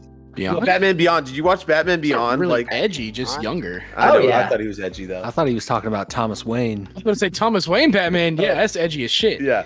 that no, Batman is Beyond super- I I watched so much. growing up. Um, So that was my so favorite. good. Like, I, DC I still think to this day, if they want to reuse Michael Keaton again after this Flash movie, just have him be the older Bruce to a Batman Beyond. oh, that's such dude. We got man, we got some good. We've got great pitches. We have dude. great pitches. Let's Fucking- give our pitches I mean, right now. Hire us. Uh, Yeah, okay, we want we want the people No, who don't do do the boys. They're just gonna take it and not pay you. Yeah, we yeah. want the people who do Hey, the boys to do a berserk with with uh with either Karl Urban or uh who's the guy who plays Thad? Uh, Alan Ritchson. Yeah. Yeah, as as Berserk. And then who did we say? Oh, the guy who does Vecna would be a great Griffith because he's got those good cheekbones. Yeah. Yeah. Yeah, Batman got- X Berserk. Am I am I hearing this correctly? No, no. We, what's our other pitches? That's it. Uh, They're gonna millionaires. spent a lot of time on that The one. one berserk Yeah, the pitch one- that we yeah, we talked so much about a, a live action Berserk. I mean, you, what if Berserk was Batman? That I was gonna say sickest Bat, costume ever. Bat Zerk. Dude, I'll have, we're, we're I'll have to do uh, the thing uh, is, AI Bat art Zerk, that. Bat Zerk exists somewhere in DC's multiverse now that they've uncapped it. And now they can pay us to make the movie. Uh, exactly. Let's go. I, I I will say about about the newest Batman, uh, so we don't you know get our ideas stolen. I think that I think that the the Penguin should have been like a more integral role. I thought how they caught the Penguin, an aquatic, you know, semi land, semi aquatic, you know. He didn't have anything to do with water. They caught him in a fiery car chase. Dude, And I then mean, to be He was out of his element. But then, but then like, okay, you're you're gonna you're gonna flood Manhattan. You're gonna break the levees, and there's gonna be water pouring in everywhere. And you're saying you're telling me that the Penguin isn't involved in that? Had no hand in it? Like that is textbook. I mean, for God's sake, and and the old Michael Keaton one, wherever Danny DeVito was the Penguin, he was at an old zoo at the Penguin. Like it's perfect. Like I mean, I, I guess they were like, because he's technically not called the Penguin in the movie. It's just Oswald Cobblepot. Right. Like they technically they didn't give him a name. Same with like But is that because of like he's not the penguin yet, or is it because Yet? of they want that suspension of well, disbelief? I, for wa- I wonder? I wonder because they're gonna do a Penguin HBO Max. how do you how do you feel about Sure. George Clooney Batman in like Batman and Robin? I don't think about him. Okay, okay. That's that. But come on, it's got yeah. it's what's the other one with uh Poison Ivy with uh that one's Batman. with- that one's Batman and Robin. It's no, no. no. Batman and Robin is Mister Freeze, Poison Ivy, and Bane. Is that the one with Pitbull? Seal, the Seal song "Kiss from a Rose," which is like Yeah. amazing, one of Seal's best songs? Oh, come on, great that goes so hard. Well, the, Dude, like the first Batman movie had a song. Prince soundtrack. I feel like I just know who your dad is after saying Yeah, that. yeah, I swear. He loves that song so much. I opened up, uh, actually, it was funny. I don't, it's so wild this got brought up. But I was opening up like this big ledger we have. You know, we have all the receipts, we have all the plans and everything in this notebook just for this project. And the other day I was throwing some receipts in and I open it up and there is like an old Seal CD in the sleeve. I'm just like, what the hell? Why is this in here? It's Because like, that oh, is yeah. the plan. That I didn't want. It's like, like you put it with all these important. Why is this with important business documents? He was like, no, I didn't want to. Kiss Lose from a rose. The man didn't want to lose it. I was like, okay, that works. I need I to- it it kind of shocks me how how prevalent Batman really is because like when you really think about it, I'm surprised he didn't like die off in obscurity because of those movies, like the Clooney movies. Well, Or, the, or sorry, sorry, Clooney was the the, well, the last what's one. and then was, interesting is uh, I feel like there was just as many Hulk movies as there are Bat, or at least maybe up until like no way. Uh, Well, there was Ang Lee's until Hulk. Ba- until Batman Begins. There's Yeah. a lot, but before until Batman Yeah. Begins, there's a lot I of think- Hulk movies. But I then think you're everyone just realized that lumping in every episode of the show there. well, yeah, there's a TV show. There's and then Shit. there's the the one movie. there's there's like four different. there's no there's th- There's three. There's definitely three. There's OG Pretty Hulk, which is- modern. There's no there's there's the Incredible Hulk. Think about Then the there's old ones like the Bodybuilder Hulk. seventies. No, that was a TV show. What? Yeah, it was a uh, Oh. TV show. But what was his name? He was the bodybuilder. Lou Ferrigno. Lou No, Ferrigno. is it Lou Ferrigno? Yeah. yeah. yeah. yeah. yeah. Whoa. We gotta get those sweet biceps. Wait, on was- You're telling me that get me Lou Ferrigno didn't make any Hulk movies? No way. They're, they definitely had to cash in on Hey that. man, anybody who's competing against Arnold Schwarzenegger in their basement with their dad as a coach, I'm just saying, No, Strong it's man. it, Strong it's man. it's it's one of those things where like I'm I'm I'm sho- I mean, I guess not super shocked, but like the public perception of Batman was that he was probably like a fucking joke after those, you know, uh those movies until Batman Begins. But like before oh then, it's like well, e- what was even that joke Batman movie with like the the shark, bat shark repellent? that wasn't That a was joke. that was real. What? No, that's got to be. a That's joke. the Adam was West the '60s Batman. series. That's really how real. cheesy it was. That's real. Well, that- yeah. That was Oh that was the I thought that was like Princess well, Bride, where they talking- know they were being funny. no. That's that's like golden No, age that's like- of comics. Yeah, exactly. That's like Tongue in unironically. Every cheek. every Yeah. hero was super campy and like yeah, tongue in cheek, whatever. That was the Oh, point. remember That's why Batman Batman. had Yeah. a thousand villains. Okay. Every different Holy time was a rollers. different. Okay, well, Yeah. but see, because my only knowledge of it is watching it like six years ago, thing thinking this is a total joke, and I love it. No, that was that was that was not a joke. It's not ironic. That was just hundred percent how Batman was. Yeah. Okay. Wait, are you talking That- Batman and Robin, or are you talking? Well, Yeah, just yeah, like- like, like the original Adam West Batman '60s. Well, Robin Oh, was in there too, and he was just like a little, you know, like young guy. And he was I mean, like, he- yeah, he- sure, he- he- all right. Yeah, he was the one who had all the all the. That's where the meme comes from. Of like the whole jumping G Willikers Batman. I can't believe yeah, this. exactly. Oh my God. yes. My favorite. Holy Mamoranders. Uh, absolutely wild. It's it's crazy to see how far that that's come. Well, Well, a so little bit of what we were thinking. talking about with like D and D is it's interesting in today's like pop culture how much like because comic books weren't you know that was like a nerd and geek thing, but now having How like prevalent Marvel being one of the biggest IPs, you know, with some of the biggest movies. I still think to this day, it's Christopher Reeve's Superman is what kind of started that change. Because like that was the first time I think people were like, "Oh, this is this is new. This is different. This isn't like a your typical." Because beforehand, I mean, had- for me, it was definitely to uh the you know the Spider Man. well, yeah, like Tobey Maguire's Spider-Man was for like Yeah, our generation. I mean, that to me was like okay, cultural superheroes are pretty cool. I think that was for our generation, sure, but like when you look back on it, like Christopher Reeve's Superman was still one of like like that's a classic, you know, and that was Dude, different uh, at the time. Spawn, Spawn, Spawn, and, dude, uh, Spum. what dude, was the other- we just watched it the other day, Lee, the vampire guy. What's his name? Morbius? Blade? Um, Oh, Blade. Blade. Blade. Blade. I love Blade. Blade. The first Blade movie is so, so fucking good. good. We love rave Blade. scene. So good. Oh yeah. So good. I remember as a So kid, good. I couldn't watch that. I was so scared. Bro, same. My parent, my parents would let me because they're like, "That's evil. He's a vampire," and I was like, "Oh no, that's The scary." superhero landing comes from Blade. Comes Uh, yes, the fist Blade- down. Blade- Superhero. Blade is, is down, what started. Marvel. Blade's what started Marvel. I will fight on that hill. Okay. Okay. Yeah. To me, Like the, That's the, the- cinematic universe. That's what started cinematic Marvel? universe. Well, I mean, in the movies, because Blade came before Spider Man, right? yeah, Yes. Blade is yeah. Yeah, but Yeah. wait, is is Well, it's not part of the MCU, but like, no, Spawn sorry, is Spawn uh, is uh, DC? Vertigo. Not Vertigo Vertigo. It's not. No, it's Image, Whoa. right? I don't know. It's changed publishers like three times. At one point, it was Marvel. Yeah, Spawn. it I know there's a Marvel Batman start. Spawn crossover, but Wait, when did Marvel uh, still has uh, one of the Spawn characters. yeah, what When did that what movie come out? Like the Punisher. the movie was the movie was New Line Cinema, I believe. Oh, there was a Punisher movie before. Yeah. That Punisher movie was dope. When he puts the popsicle on, he's like most people, you know, when the intense heat, he's like torturing that guy. Man, I thought that guy was. Pretty What did what did y'all think of the Yeah. Jon Bernthal's Punisher, dude? Oh, is that the newest one? I haven't seen. it. Yeah, So- the the one from the Netflix shows. He's honestly like those Netflix shows are at least Daredevil Really and. Punisher. The rest of them are kind of hit or miss. so many. I've heard so many Daredevil good things wasn't about bad. Daredevil.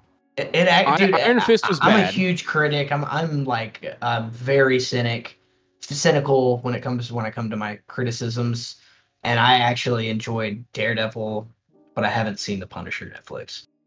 Punisher Punisher was was pretty good. I think I think it continued off of Daredevil really well. Dude, speaking of being cynical, uh, when we were hanging out in Discord, I, one one night I was like, I think I'm gonna watch Lord of the Rings, and Lee was like, Dude, put that up, and we'll watch it. So we watched the first one, and then we were watching. I think it was like we watched the second one, and Lee watching you the standard is cuts, right? Asleep like every time. Um, Every time, and- baby. But but we we brought up the Rings of Power, and I was like, it got heated in it, and That but it was rough. also really fun because like I could tell because I Lord of the Rings is my favorite movie. Like the trilogy is my favorite movie. You know, top. I, I can't split them up. They're all three number I, one. I think they're the but it was so much fun like trilogy. watching it with people who I like. There were you know moments that were like actually like you know the the moments that like a true lover of of that movie series would be like, hold on, let me Oh, just watch this, and- and, and you everyone was silent during those things. You you asked too for the standard definition or the standard cuts. Yeah. And no. That and, no, and, I was like, oh my people. Oh, there we in, go. in our That's- Discord, I only I only posted there's like there's like seven rules. That's it. And it's it, One one, of of them the is- rules is is, no extended Lord of the Rings unless it's extended edition, straight up. Specifically, Lord of the Rings. And there's no other like it's like no shitty music, no jam bands, no Lord of the Rings unless it's extended. yeah. That's guys one seen Dune? that's- yeah. oh god. Dude, hey, I like the new Wait, Dune. wait, wait, wait, wait. I think Hold I heard to go I back I to what Lee said- on Dune. Hold on, hold on. Wait. We'll get, lead into it. But first is what did you say, Lee? I actually really like that quote. Was that like you can't have two people agreeing or it's like redundant? That was a yeah, that's an Ezra quote. But yeah, if you got okay, yeah, sorry, you got yeah, that's your two quote. Yeah. presidents of a company and they both agree, one needs to go. yeah. Okay. The same applies in this podcast hmm. circle about Dune.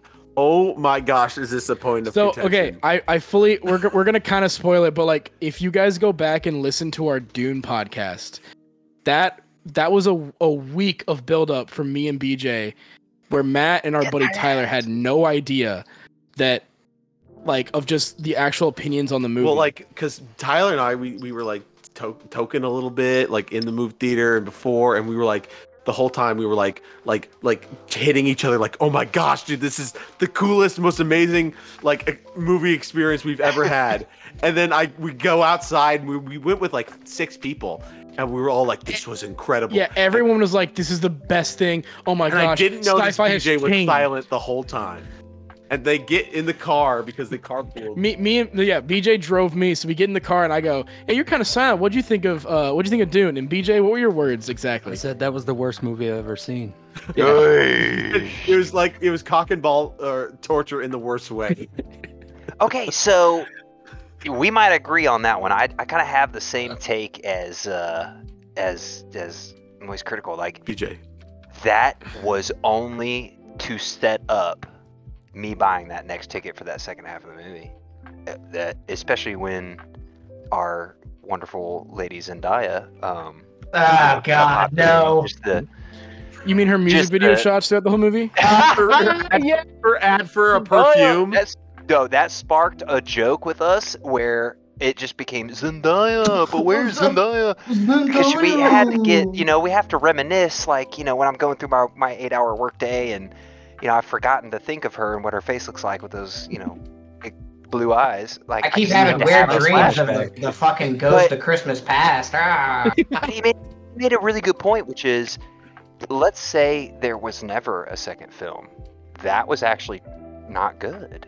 Yeah, could No. it could it stand was alone? Could it cinematically stand on its own legs? exactly, It- and it's cinematically beautiful. I agree with them. Like you had me visually stunned. Audio I, is fantastic. I, so I wanted so much more out of. Well, that did you effect. guys see like the 1970s Dune? One of my I- buddies is watching I- and having a very hard time. Um, Okay, No. I I saw that I like first. it. So I had such low expectations, such low expectations, and I, I I think they- when movie I wish movie going experiences, Split it into part one, part two. No, I just like Blade Runner, the way that Blade Runner is shot, you know, super far away, big on the foreground, super big on lighting, accentu- accentu- ac- accents, things like that. But like, I know that in Blade Runner, like the, f- you know, if you really go back and you watch that shit, like so much of the scene is being thrown in your face, and there's these huge, wide, long, deep shots. I mean, at least like BJ and I agree on that because he had not, he hadn't seen either of of them, the original or you know 2049, and Yeah. he loved those. We double They featured were that one night. incredible. that yeah, ju- I just yeah, feel like the double- we old did Dune- that night. right.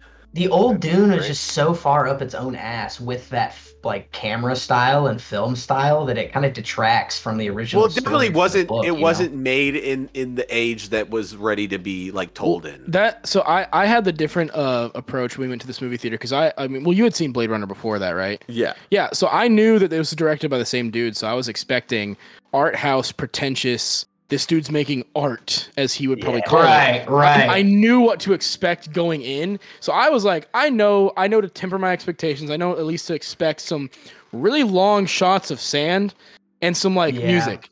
So I was like, I expected that. So I walked away going, that was a really pretty good movie. Like, and Yeah, I've also I, read the book. I don't dislike it. It's like I I don't knew- dislike it. Yeah, but it was I think it to was everybody those who read the book, they loved it, and it's almost like again that expectation. Know, I went Mm. in there without any knowledge, and so that's where I kind of agree. I was like visually stunning, Well, but I did leave. Afterwards, I read, I listened to the books on audiobook, and it's definitely one of my favorite like books, uh, fantasy books for sure. Um, Yeah, just that. because the author, it's such a fleshed out universe that it it Mm-hmm. it makes sense in the world that they're in with all these details, um, and minor details, you know, on top of it, because that's what like makes or break. Even like the true same with visual is like minor details is like what the human eye can catch, and so minor details really can like sell authenticity. Um, and the same was for the book. Um, I just thought it was incredible. That that really. Yeah, really. when what are sand dunes if you don't have people and plot in between them, right? Mm. So Mhm. And then, dude, that ties so well into what we were talking about with Starship Troopers. Dude, I, the I was gonna say we, we haven't Kill 'em led into what we've been doing, but I wanted to talk about Starship Troopers, you so know, we we're can just get we're right acting into like it. we do something cool, and then we're just Uh. going down and down into the into the ether. Yo, Starship Troopers, the first like the first movie, is so good. Yeah, I It's so good. It's it's It's it's, It's so so good. good. but it Have is a cult classic. I haven't seen it. Oh, It- Dude, it is Starship Troopers like a is so good. classic. So I mean, Well, like through 'cause- the book, like it's like we were saying a second ago. If you read Dune and then you watch the movie, you'd probably be like, "What the fuck?"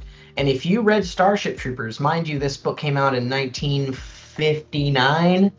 Whoa. Starship Troopers 1959. If you saw that movie that got released in what was it 98, 97, I think it was 97.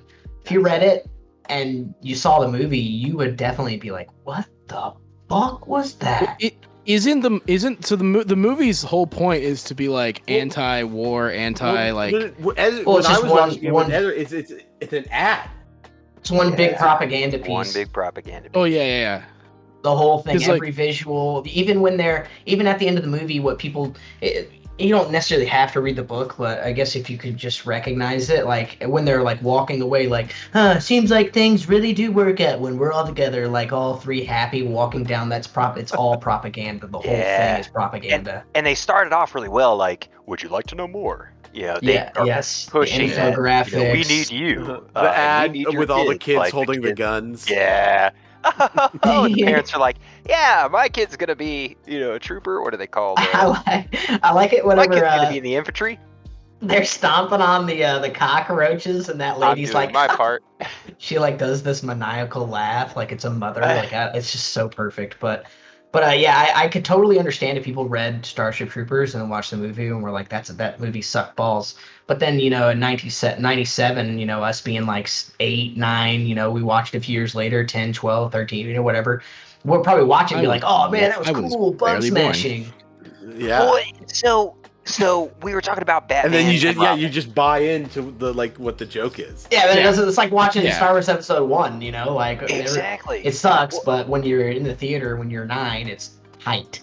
Yeah, Well, so you we want to you want to about- join join. The, Can you repeat that? What about Star Wars Episode One? What'd you say? It it sucks. oh No, no. no, it's tight. No, it tight movie. It's great. dude we did we the, we had a great star wars day episode um and it came down to we think episode one is at least our favorite Their favorite. yeah sorry bj and i's favorite but two out of three votes the side Yeah. quest podcast thinks I, I, Episode s- one I still to this day my least favorite Star Wars movies are Rise of Skywalker and Attack of the Clones. Dude attack of the Attack of the Clones type movie. All I three of the new Star Wars movies are They're tight. unforgivable. Shut up, Lee. You shut up. yeah Oh, you're, you're not talking about. You're not talking No, about. I feel like I and feel like we brought this Alright, up on you're our talking guys' about- I'm Discord the server. new ones. No, It and I'm trying to I'm trying to buffer between Ezra because you're gonna get him on a. Oh we man. we Yeah. were huge. I'll say we still are huge Star Wars fans. Um, well, I I'm I but growing up I loved the think it prequels, but like I did a rewatch to like for oh, like the Kenobi show because I'm like I'm gonna watch all the Obi Wan Oh, stuff before the show, And uh, episode one, I liked. Uh, I still thought it was like a bit too heavy-handed on the politics, but I was like, I still like this movie. Attack of the Clones is so fucking boring to me, because I'm like, okay, first of all, the romance is shittily written, and I use the word shittily very, just because. Um, I don't like the the quote unquote mystery of oh, like I like the clone. Like the aesthetic of episode two is good, but I didn't like much of the stuff. the The final fight is cool, but I'm like I don't care. I also I'm one of the people who doesn't want Yoda to have a lightsaber. I think it's just cooler for him to just be super strong in the Force and just be like a space wizard, despite being this tiny shriveled grape of a thing and like and just in general i just didn't like that movie on the on the rewatch like rewatching it with like i guess modern sensibilities like i couldn't look past any of that i'm like man i don't like this movie but then I- on the opposite yeah. end revenge of the sith is one where it's like i watched all of clone wars Awesome. and no matter what i can do i always watch that movie with all of that context of i know that obi-wan and anakin are brothers i love the Yeah. rom- the romance between Yes. padme and anakin Yeah. now. And now with the with the knowledge of oh he has Ahsoka as his Padawan, you've got all this like how much Anakin has pretty much been around the galaxy, seeing all of that. The turn is so much like more heartbreaking because of that context. Where if I would just watch the movie as is, I'm like, Anakin and Obi Wan are like coworkers at best. They tell me they're brothers, but in all of episode two, all they did was argue and belittle each other. And then episode three, they're like, "Man, we're so close. We love each other." And I'm like, "When?" So I think Clone Wars is so so so needed for the prequel trilogy I, I will. I will say for that context. getting through one, two, and three uh, requires a lot of rationalization, self-rationalization for myself when I'm watching the shitty romance, when I'm watching the shitty Exactly. voice lines. In my mind, I'm going, okay, it's you know soon to be Darth Vader. He's struggling with his emotions. He's awkward. He doesn't. This is a transformative time for him. That he's going through things that are ripping him apart. You know, he's having visions of his Yeah, mother. you didn't get I- to I- grow I up get it, as I like get it, I get it. I get like, it. Yeah. Yeah, I'm you always like, okay, all right, just, just if I can groan through this I hate sand part one more time, I'll be off to a, a better part that I'll enjoy. I just got to get through this. So I- I, and I, I, I, I agree totally with it, get 'cause, what like, you mean. Well, and like like I said, the aesthetic wise, like the aesthetics of the prequel trilogy is some of my favorite Star Wars aesthetics. Like I So good. love, I, I, mean, we love the probably get the Wars. best lightsaber fights Yeah, like I'm not. by Yeah. hands down. Well, like we like the and what actual Jedi light Darth fights Maul- should look like. Darth Maul Darth and Maul's and so Qui Gon. Jinn and So Obi Wan is the one of the best. The the Revenge of the Yeah. Sith fight is hands down like especially emotionally driven. It's like the music swells, like everything about that fight is so fucking perfect. Well, they they also like show Jedi in a really great way, like as being you know fast. You know, you in episode one you get speed, uh, force jumping and force running. that we never see again. That we in the never whole see again, fucking but, trilogy. but all of those Yeah. things are canon. Yeah. Like I we, mean, you know, they're canon, but it's so funny. They, we see them flash speed away, and Yeah. like that's never used again. Yeah. could have been Again. used. and then we, yeah, Yeah. and then we get it in every single Star Wars video, Video game, yeah. yeah. Yeah. Uh, you know, but then we also forget get like you know, like they're them like piloting spaceships or like any sort of. I, craft I will say them, like the the best thing about the prequel trilogy because you hear like uh like you know Obi Wan say like he, you know talk about Anakin I was like he was the best damn star pilot in the galaxy. Seeing it is a whole nother story where it's like yeah Anakin is the guy. He is The guy, like when it comes one. to piloting shit he is the guy, and like it I, I love I love the small nods like when you actually start breaking them down. Like comparatively to the the sequel trilogy and the prequel trilogy, at least the prequels had a, a plan and like a set like thing they wanted to do. Whether they executed it well or not is up to the viewer. The fucking sequel trilogy was like, all right, we made one movie and we're gonna pass it on to the next guy. Oh shit, people didn't like that movie. Uh, course correct and make two movies in one for our last movie and just throw a bunch of random shit on a dartboard and hope it sticks. I mean, and that it- was that. Like, it- I- with, and think it's especially with all this new important- stuff. I kind of agree with Oh, you. go on.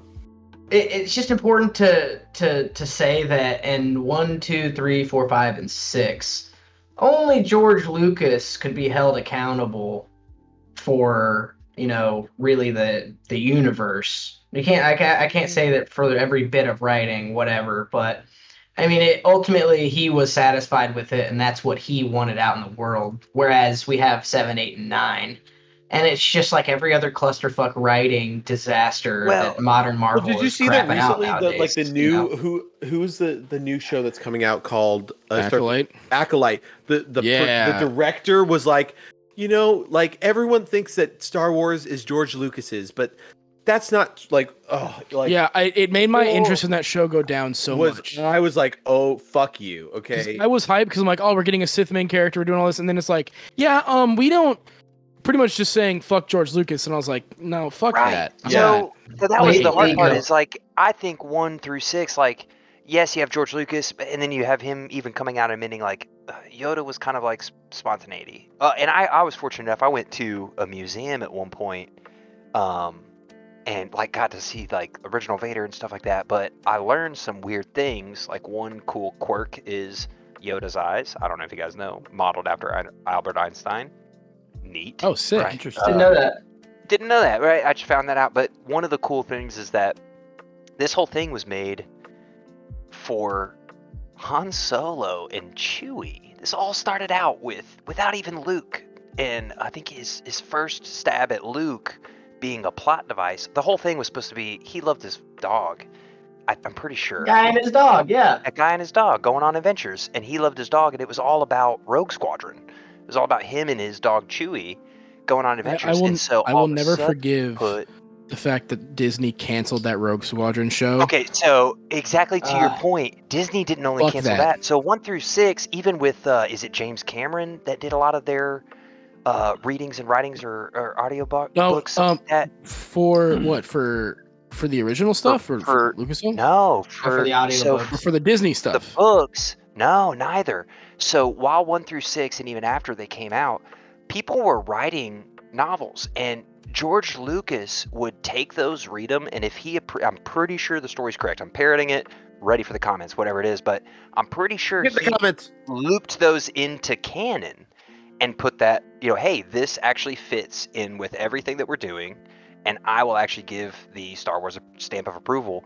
And that's where you get all the way to I learned about like the Yuuzhan Vong, right? After the fall of the Empire in the Sith, Oh you have to have another evil entity that comes from outside of the galaxy in a sense. And that is the Yuuzhan Vong, which are anti-force because they're th- I guess at the heart they're anti-technology and they Mhm. like for instance they grow their ships they're about planet preservation you know life force so they're anti the force in Grow Jedi and in Was that the one new part, Jedi Order series, or was that past that? Ooh. Well, It I just love all it. the legends Okay. stuff that was, you know. Well, and so, obviously de- one wild part that just kind of like stopped me and freaked me out was at one point in these series that I believe, uh, or at least I was told or have some sort of imagination that they were recognized as canon, that we went back to all the way back to Chewie throwing Han on a ship as the Yuuzhan Vong are bringing two planets to collide. And Chewie fulfills his life oath and saves Han Solo. The whole reason that they got together was that life oath. And it goes back to Han Solo goes into another rogue squadron where he loses himself again and says, you know, screw all this. I'm pretty sure he goes back to his family, Chewie's wife, and Chewie's sons, you know, say, hey, we're going to fulfill a life oath.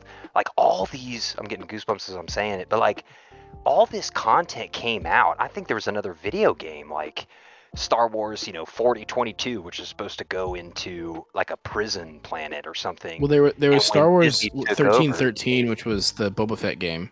Yes. Well, and they can't. Well, then we also have like Right, other yeah. and great then they things that I shut love out is all that canon.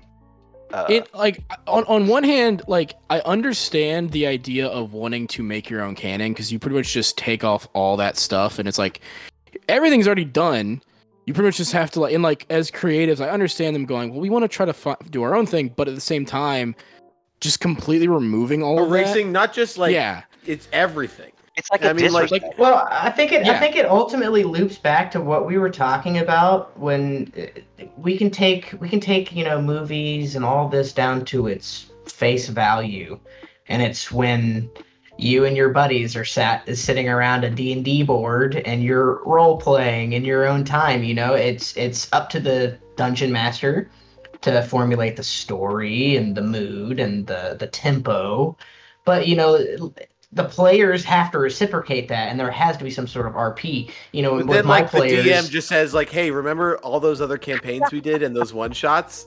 Not canon. Canon. no, they're not That- canon that anymore. But didn't happen. but but to, but but more so like like in my campaign like my player I, I drew a shitty world map it's horrible and they were like oh hey do you mind if i take a, a whack at this i'm like dude please go ahead be my guest and they drew this map that is just unbelievable fantastic and that extended universe of what i made because the campaign i'm doing is all homebrew like i just made it all it's all my own Hell shit yeah. That's awesome. and and it's like that is what makes it special not just a room full of writers being like well what will people like? How are we gonna you know make our money Yeah. back? How are we gonna it, rather than like people that are writing these books and making these shows or whatever and going to george lucas and be like hey do you like this? Can this be a part of it? Is this cool. You know it's inspired. There's purpose. They you It- know it's one of the reasons greater. why it's one of the reasons why my favorite Star Wars era is still KOTOR to this day because BioWare got full creative freedom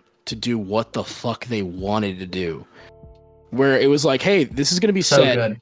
thousands of years before the prequels, so do what go nuts, set the tone, and we'll figure and like so they got to make a video game that was like, all right, we can have this super powerful player character who's like pretty much that that version of Anakin where they're like so powerful they they can dabble in the dark side and the lights like all this you know player character shit but make it make sense for that world. Like as a video game obviously there's video gamey shit like the fact that you know you can technically do dark side and light side shit and do all this rpg shit.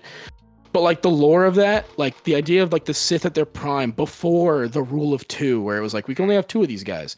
It was like no there's sith academies and different like like where there's jedi knights and like you know Je- what are what are the the vanguards like the yellow saber ones at the temple? You have sith assassins and sith acolytes and all these different versions like there's not a sith knight they're not called knights because they're not they're not like good like that like all that stuff Marauders. came from bioware Yes, and there's there's so You know many I mean? subsects, and even amongst the Mhm. Sith, there's agreements and disagreements. And to your point, make what is it? Is, you said Bioware, was it?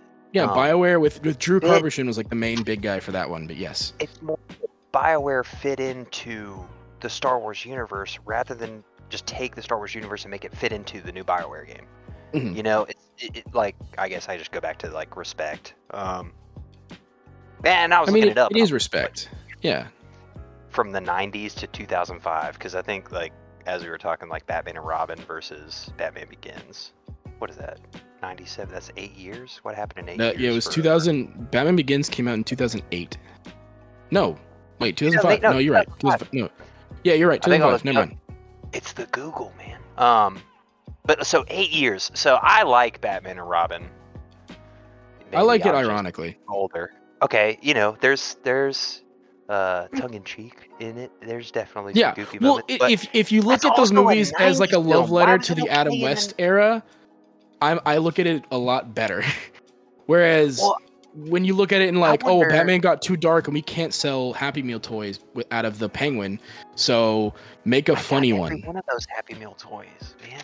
No, uh, well, my thing is, Dude, like, Dude, I, don't get me started on some Happy Meal all shit, those, dude. All those There's mugs. so many- guys remember the there's mugs so when they used many to have 'em? Memories That from every Happy Meal that I have. I had I had every one of those Sonic the Hedgehog little game things.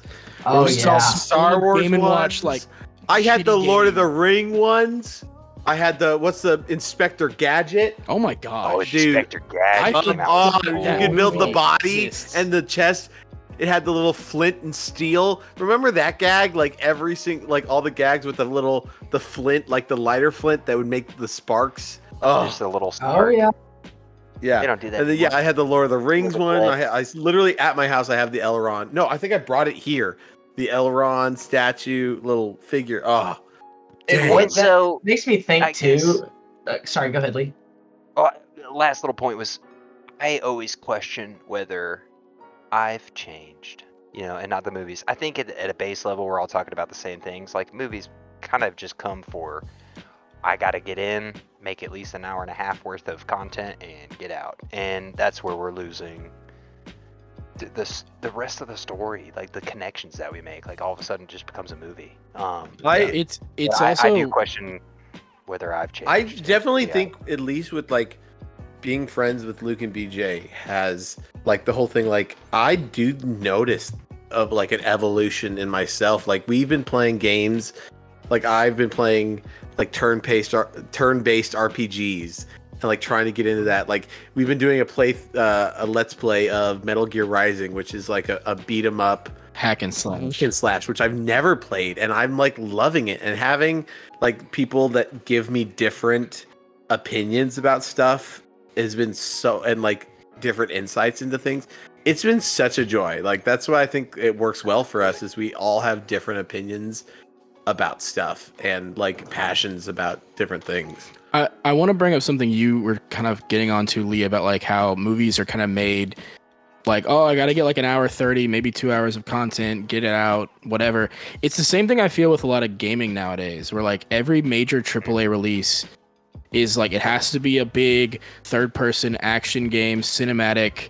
Like they're all kind of just doing variations of the same thing, but then you go to like the indie scene and you get like a game like Hades, or you get Yeah. like you get like uh, Stardew Valley and. Celeste. Yeah, like there's there's this uh, there's this other indie game coming out soon called Sea of Stars, which is supposed to be like heavily inspired by Chrono Trigger and like Secret of Mana and shit. And like you see stuff like that, where like th- you can tell the like the passion is there. Whereas like, and I'm not saying like games like God of War or like Last of Us or whatever are bad.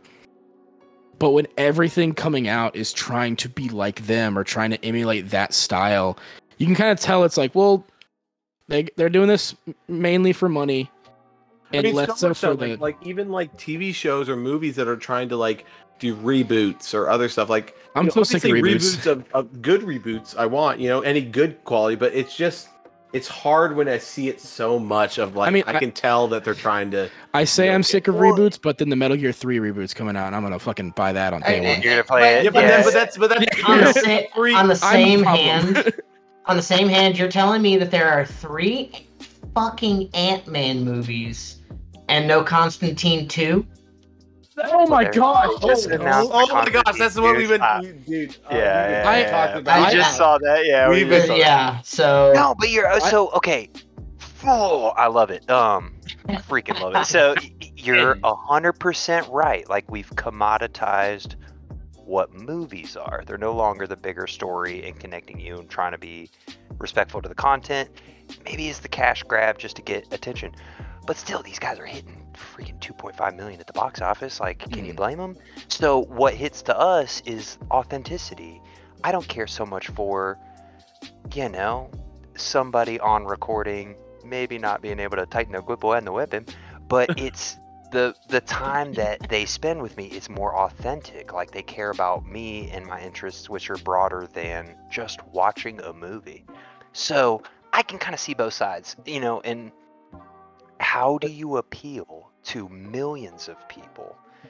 Part of that, you kind of just have to take hot topics, right, and and repeat them. But exactly to your point, to your point, porn. There we go. Here's the authenticity. Exactly to your porn. Uh, throw in your handle here. Uh, we can see people's feet at the click of a button. Um, all right, we can cut that one out. But uh, just kidding. um, no, but like with that, like we've we've now like marvelized these things where you know almost Marvel's just ready to pump things out. Same thing that you said to video games. Like I remember High on Life. Like oh my gosh, the game. content, the hilarity. Yeah, I love that game until I was done with it in an hour and a half Mhm. and there's no replay value and i'm like okay let me take a step back and think i'm okay with paying i think it was like a full $60 for that game if they if that was a cool tv shows type of first attempt at a video game and they needed to garner you know me playing it and loving it and saying okay now you guys should really focus some energy on making a great game because they could have I think- the heck out of that thing and turned that Mhm. that on. That Well, was I so think- cool, such a cool concept. But good Yeah, good I'll example of just that is uh obsidian's outer worlds where it's like all right here's a kind of Yeah. Kind of your your their spiritual successor to new vegas but it's a space rpg it's you can tell it's still an indie title because they they didn't have the backing of a big corporation they didn't have anything but now they have the sequel and this is under microsoft with microsoft money and all this stuff where it's like well now i want to see what you do with this Because the first Yes, game's good exactly. in the context of it's technically an indie. The second game is going to be a first party, big AAA experience. You're going to judge a bit differently there, you know? And, well, and what happened to you know I'm a huge fan of True. of Halo One and Two. That was like my Mhm. introduction to video games. I mean, what happened to them? They they matched Call of Duty. You know, we could talk about Destiny, but all of a sudden, you know, they started getting uh, some. Oh, we're, we're gonna upgrade these loadouts now, and you'll work in an experience way to get to these upgrades. You know, We're gonna we're gonna add I- sprinting and stuff to reach and whatnot. and yeah, and you know, so you kind of remove this like Halo 2, where it's like, man, rockets are on mm. respawn. None of us start with that. This is BRs and pistols, and here we go. To all of a sudden, I have different loadouts and different power ups, and I'm kind of fitting more of the genre of first person shooter more so than Halo. Halo, yes. sense. Yes. Okay. Um, It, it's trying to make as much as as much as I know, like it's it's had its ups and downs. Halo Infinite kind of starting with that, where it's like it's back to basics. Every multiplayer map that's like a standard is just pistol and rifle, and then you have to pick up everything else. And yeah, you can have your fun playlist where it's just like let's just randomize the shit and go ham. But like that's for that kind of I don't know. I'm feeling I'm feeling goofy tonight. Let me do something crazy. Versus like yeah, that traditional. You got to go find the weapon, and it's on a respawn. And if if someone's got the weapon, they've got the weapon, and you your option is either to kill them and take it, or wait for the respawn.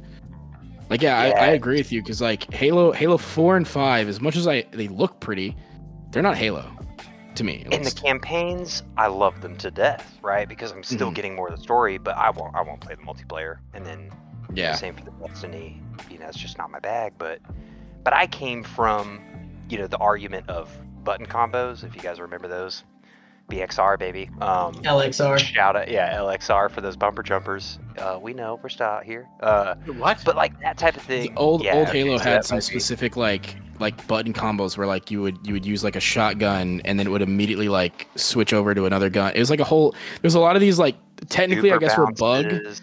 Yeah, Yeah, and it was just they're little it, It was it was an Yeah. it was a uh, a reload animation exploitation.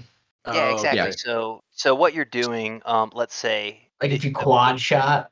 yeah, quad shots. I guess the most, the easiest way uh, to open that door for anybody who doesn't know is if somebody has a sword in Halo and they're very close range, you're within the target. That is uh, scary, right? It's a scary position to be in, unless you have a battle rifle, because as they're charging with you at the sword. This exploitation of melee, cancel out the melee and shoot them, is actually faster than the animation. The of animation of of a of a It- of a sword attack. Yeah. yep. Oh yeah. So what you're doing is you're canceling out the visual animation of you meleeing and then shooting, and what you're doing is a quicker response of completely neutralize their shields and shoot them in the head faster than they can one shot you with a sword. So then you can go down to super bouncing. I mean, we- when you And that- exploit that was the like- right way, let's say with a sniper rifle, and if you had a sniper rifle and sword, I could zoom in from you across the map, use my button combo, and exploit myself to where even though I'm zoomed in with a sniper You know, rifle Lee, you map, you do sword. love these exploits and uh and cheats, don't you? love them. Oh man, Uh, that I was guess dude the rocket, the rocket jumping and the rock and rocket and sword glitch, dude. Oh man. Rocket and sword glitch, super bouncing. I mean, that, so so there was the like first Er- argument. I early guess early had is- Halo was a was a whole nother breed of video game. I feel. yes. Well, like Well, even it's like hearing it's you like guys Lee is talk about- saying. Go on. It's, it's it's very it's very on key with what Lee is saying is that you know they they're starting to become more Call of Duty ish. You know, it's not it's not the Halo Two, the big lobby, wide open, super easy to navigate, no bullshit, just you and your boys. That's what it was. I mean, so I, I don't know. MLG first started coming out, and that's maybe maybe I'm just I was just a kid, and it was profound for me. But that was like MLG came out for Dr Pepper, put themselves on a Dr Pepper bottle, like. Master Chief is on Oh, the Dr. MLG, dude. Pepper. Are you kidding me? So we would, yeah, man. We're looking at these tournaments. We're watching the Walsh brothers, uh, Ogre One and Two, Little Poison. You know, I'll throw shout outs if you guys want to watch these highlights. They do these button combos in tournament. So all of a sudden, at the pro level, these button combos become your arsenal of how you're differentiating yourselves as a top tier player.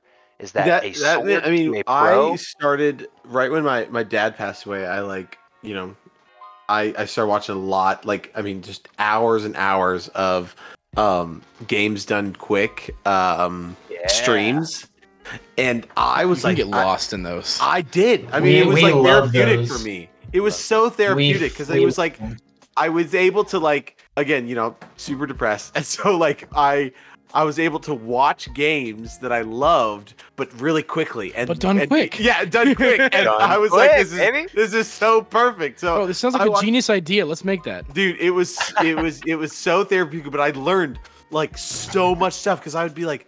Oh my gosh, there's this like whole thing that I just didn't know, you know, when I was like 13 years old playing a game that I didn't know existed. And now going back to it, apparently there's this like whole science between some frame perfect things and button combos that I just had no clue of. And it was so, yeah, it was, it was a, Well, it works even better uh, for the games at those times because you couldn't just patch those. They were just like, oh, they launched. It with- That was it. Yeah, Too launched- bad. So like That's it. speed, like speed running Mario 64 is because like, well, that game has a lot of exploits you can fuck around with. I mean, like, yeah, like Wind Yeah. Waker, Sunshine. It's, Oh, you're getting back to when you watch those, and all of a sudden you're an hour and a half in. They hit a speed run. They go, "Oh shoot, I got into this cutscene and I tried to skip it, but I just hard locked myself out." So they have to turn off the NES, blow into the cartridge, put it back in. I mean, it was a different world back then. It was just a different world, like where these. it is true. Like, especially like came- thinking of nowadays of like games that have terrible launches.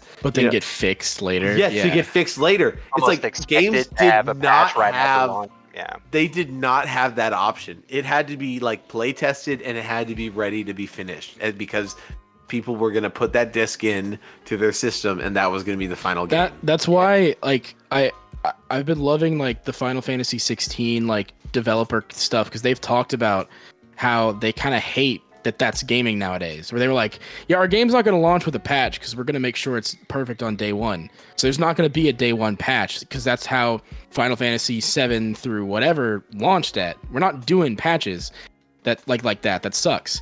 And like the fact that authenticity? yeah, like the the fact that that's a thing that they have to say and it's like oh that's not standard like that's that's a that's a special thing now is that oh, That's Well, your supposed game's gonna draw launch- us in, and your game's Yeah, not going to be a piece Yeah, of shit. like- wow. like the fact that that's a marketing push like i'm i'm super hyped for ff16 but the fact that it's like damn i got excited because y'all said no day one patch You know what's kind of ironic well, about look that? what happened to Cyberpunk too.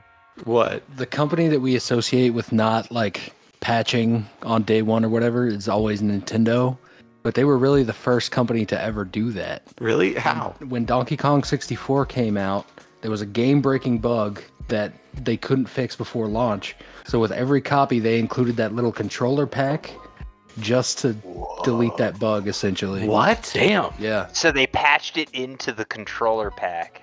yeah. They- They, they made it- They made it. uh They made it That's to where you had to have an expansion pack. I thought. Hmm What? You're talking? You said Don- Donkey Kong 64? Yeah. Yeah, that's the one.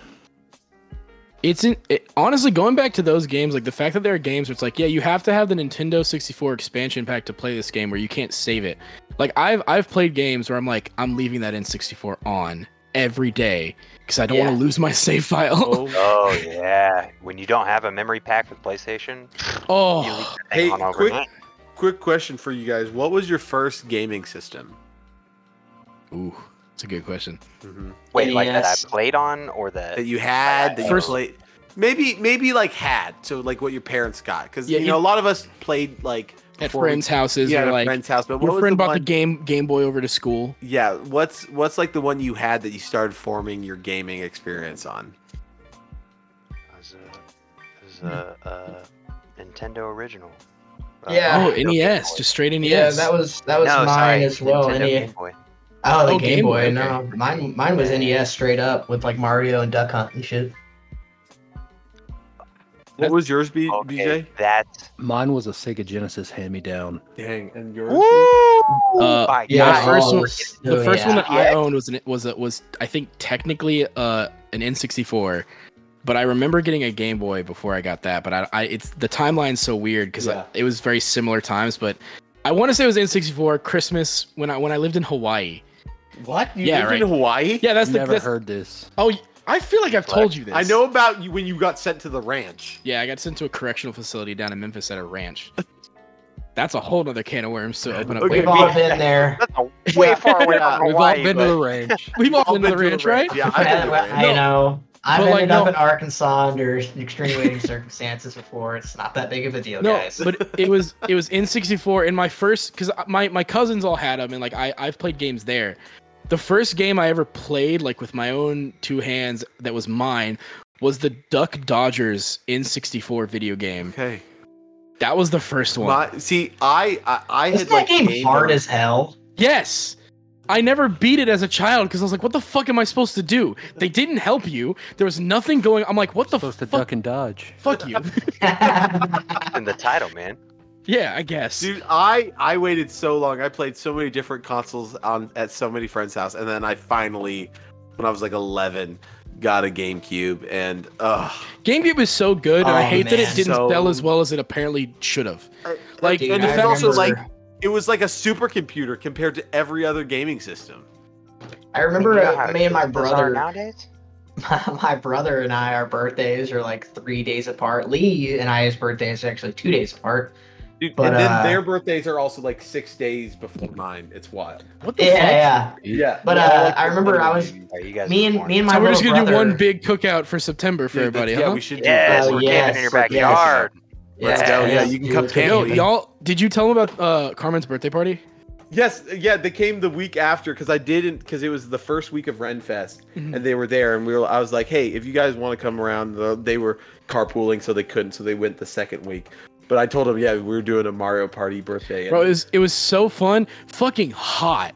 Holy shit! it wasn't that bad. I had okay. To be fair, I had this Bowser like face mask thing that like immediately was Yeah, off. we did a bunch of like active. Act- I uh, to be fair, Yeah. yeah, I didn't have to participate. Yeah, because you're the ref. the whole exactly. time. So uh, that is extremely unfair for me because I was like the. Look, it's not that bad. We're all running around. You're just kind of Oh there my with, a, with a whistle, just going. But, no, and then and then Lee is like last week was like, I want to go camping so bad, even though he went camping the week before, and he's like, Matt, let me come over to your place to camp in I'm your going to just.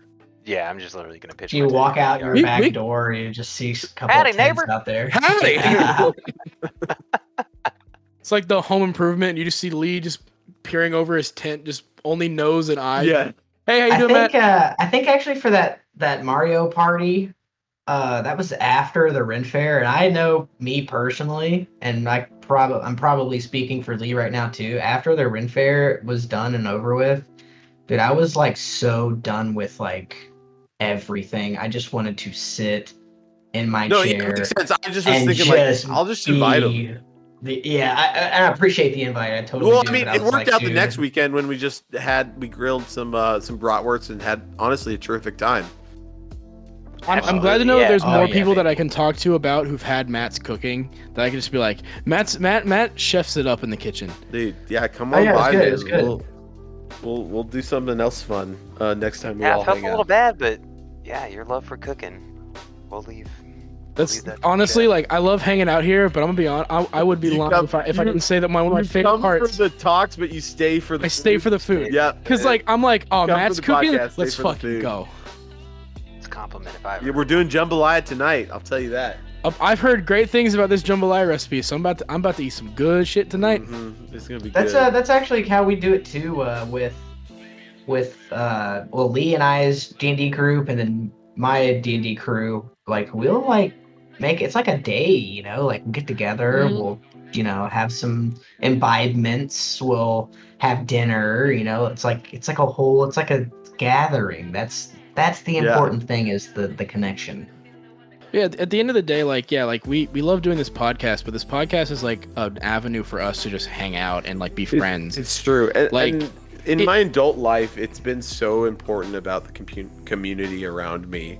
Um, yeah, both BJ and Luke have been lifesavers, honestly. Um, like that's that's been probably one of the best things. Is like I I met Kevin first, who's you know their roommate. yeah, and, yeah, they met Kevin. Yeah, so Kevin, I met Kevin first, and Kevin was like, "Hey, do you want to come by?" Like my, my buddy Matt. Well, it was my sister because Matt used to go to the church that there.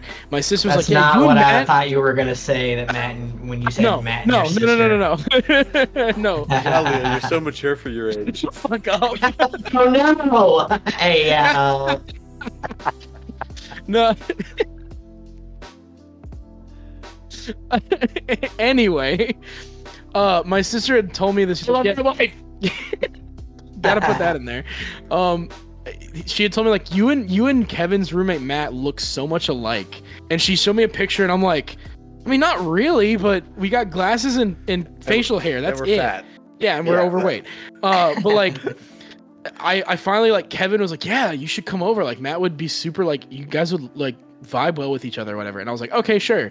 And the second I meet Matt, it's like, oh, dude, you like video games? Yeah, totally. Yo, you like The Witcher? Dude, The Witcher's great. And like from then on, Yeah, and then we met at House in India, and it was the trio. I brought this- BJ to House of India because I'm like, yo, get out, get out your house, come, come, come hang out. And and that it was how the the crew perfect. started. I mean, that's what our intro is: is three wayward Three nerds wayward nerds meeting at the meet House at the India, House of India, destined to be friends. And we and so we And did. So we did. Yeah, so I mean that's similar to, to us. You just, you guys put off good vibes, um, and similar to you. It's not just shoot all the things we've been talking about. It's not surface level. You guys seem like really cool dudes, um, especially how you're. I think you put it really well. Is like surrounding yourself with the right community. Mhm. Like part of it is finding out that that community is bigger than we think, and being able to make those connections. I mean, just how we met you and you know kicked it off. It's like, whoa, these these guys aren't just you know really cool on a surface level. They seem like they're jive dudes, and then getting to hang out with you and connect with you. It's like, oh, that's really cool. Um, I think you put it best, Matt, too, is to hear some different opinions, see some different lifestyles, and um, just to be able to relate and like find out that oh shoot, they want to help like promote this type of community and just people having a good time, being appreciative of each other, you know, trying to figure out avenues of hanging out. Like that's what makes the world go round, isn't it? Should. Uh, Yeah. totally. And, and two, it's like you, you know when you go to Oh, Hello. I can oh talk. I'm. I'm I'm sorry, I'm sorry. but like but like when it comes to like you know going to a place like MTAC or something, you know, or the Ren Fair, your your your expectations to like meet mm, I would I say this lightly like normal people, you know, isn't usually the highest. Mhm. And then there's It's some odd true. birds out there, you know, and it, and it is nice to interact with those people. It's good to, you know, get to know how it's, just, it's a good human study, you know, if yeah, you want to for say. sure. it. I mean, that was like our whole thing. It Was like, let's let's interview some some not normal people. Like, Well, we were like, our, our original plan was we're, we're gonna like just like microphone in hand, just go up to people and be like, hey, uh, we're like we're gonna ask like random like obviously like what the point like the point of MTAC like oh yeah anime how do you like One Piece all this stuff and then like bring in random ass questions of like so uh as an anime fan the amount of showers you have well how would you say like on a scale of one to ten how many showers you take throughout the week like like we were gonna get weird with it and we were like let's not do that let's not. And then Yeah, right, but wait, that we didn't I with. Did I see on your podcast like at the end somebody's like, "I'm an ambulance." We Yeah, wee. yeah, and I'm yeah. like, yeah, there we go. There's some MTAC flavor. I'm an right there. ambulance. We're like, and I look back and I'm like, mm, well, that's I mean, I'm- for you.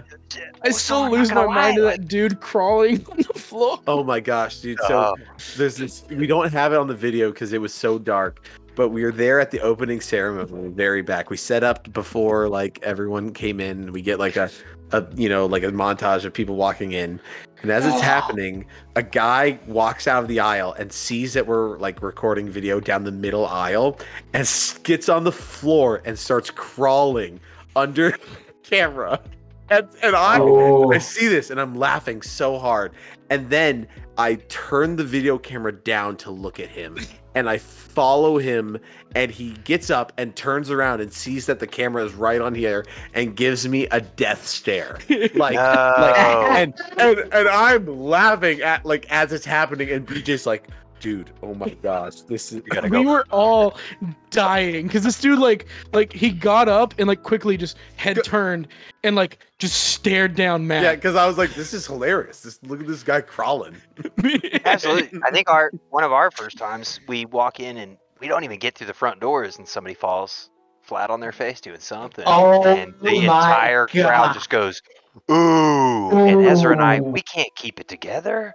We'd Oh, laugh. I'd laugh at Ezra if he fell flat on his face and Oh, everybody was absolutely. So we we just bust out and Oh, we're not that even was- through the front door. Oh, that was our. Um, That's the story of our first MTAC, right, Lee? Yeah, that's dance Oh, party. and I didn't know oh, what I was getting myself boy. into. But yeah, there's a little dance like, the party rave? going on. Oh yeah, there's a Oh, lady. There's a lady my dancing in crutches. She's in Oh, crutches. dude. And I'm Um, I'm not gonna lie to you. I'm I'm a kid in a candy shop, right? What Yeah, a video. well, I have a DJ video. DJ met the met the so-called terrorist.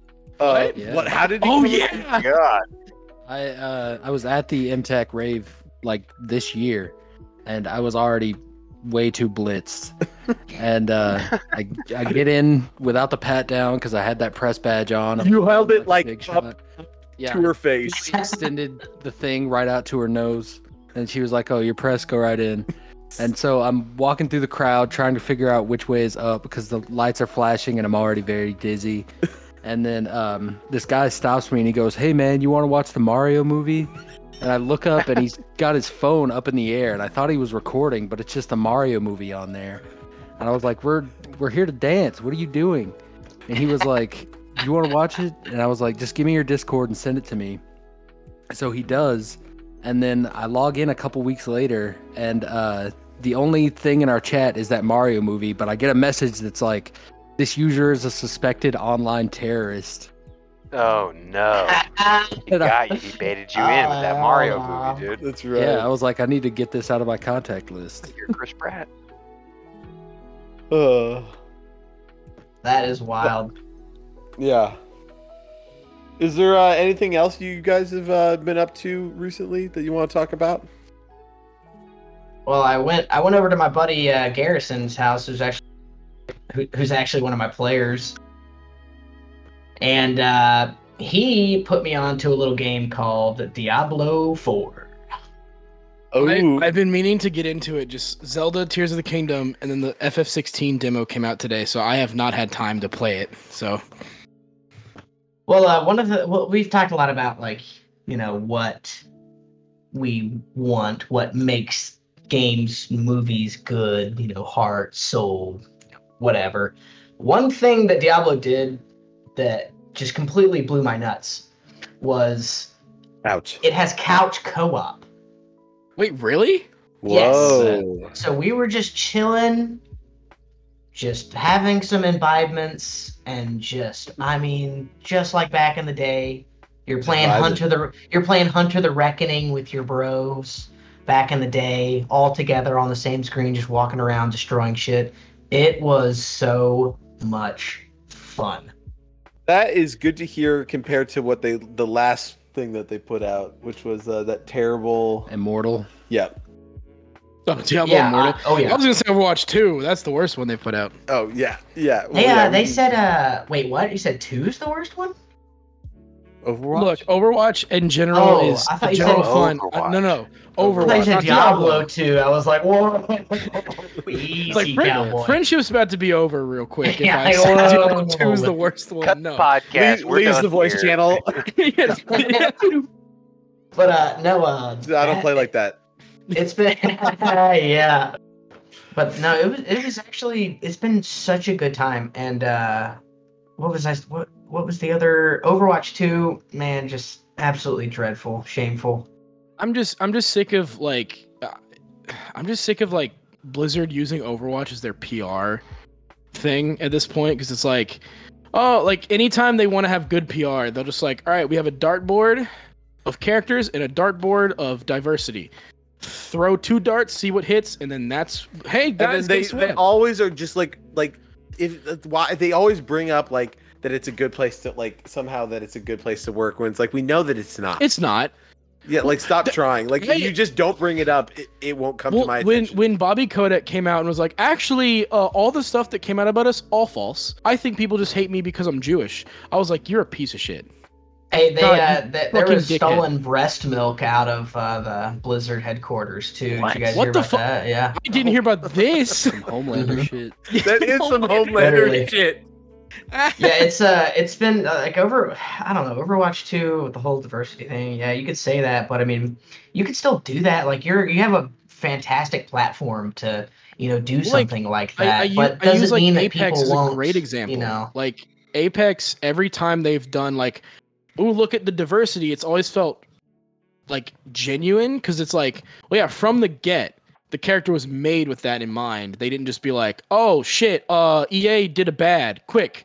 Look at our our list of characters we have. Uh, you, you're by now. Like, Yeah. like from the It- it- get, it's- they go, it's- this character's built with that in mind, and then they're just but like releasing. 'cause, over like, like, like what you're saying actually makes perfect sense with the Overwatch two thing. Is like, oh, you still hate these mechanics and this still sucks. Like, oh well, here's some new diverse skins and characters. Uh-huh. Instead of like fixing the core issues of the game, Well, like they just took out PV. is a PVE, right? They, there's no they PVE modes, It, yeah.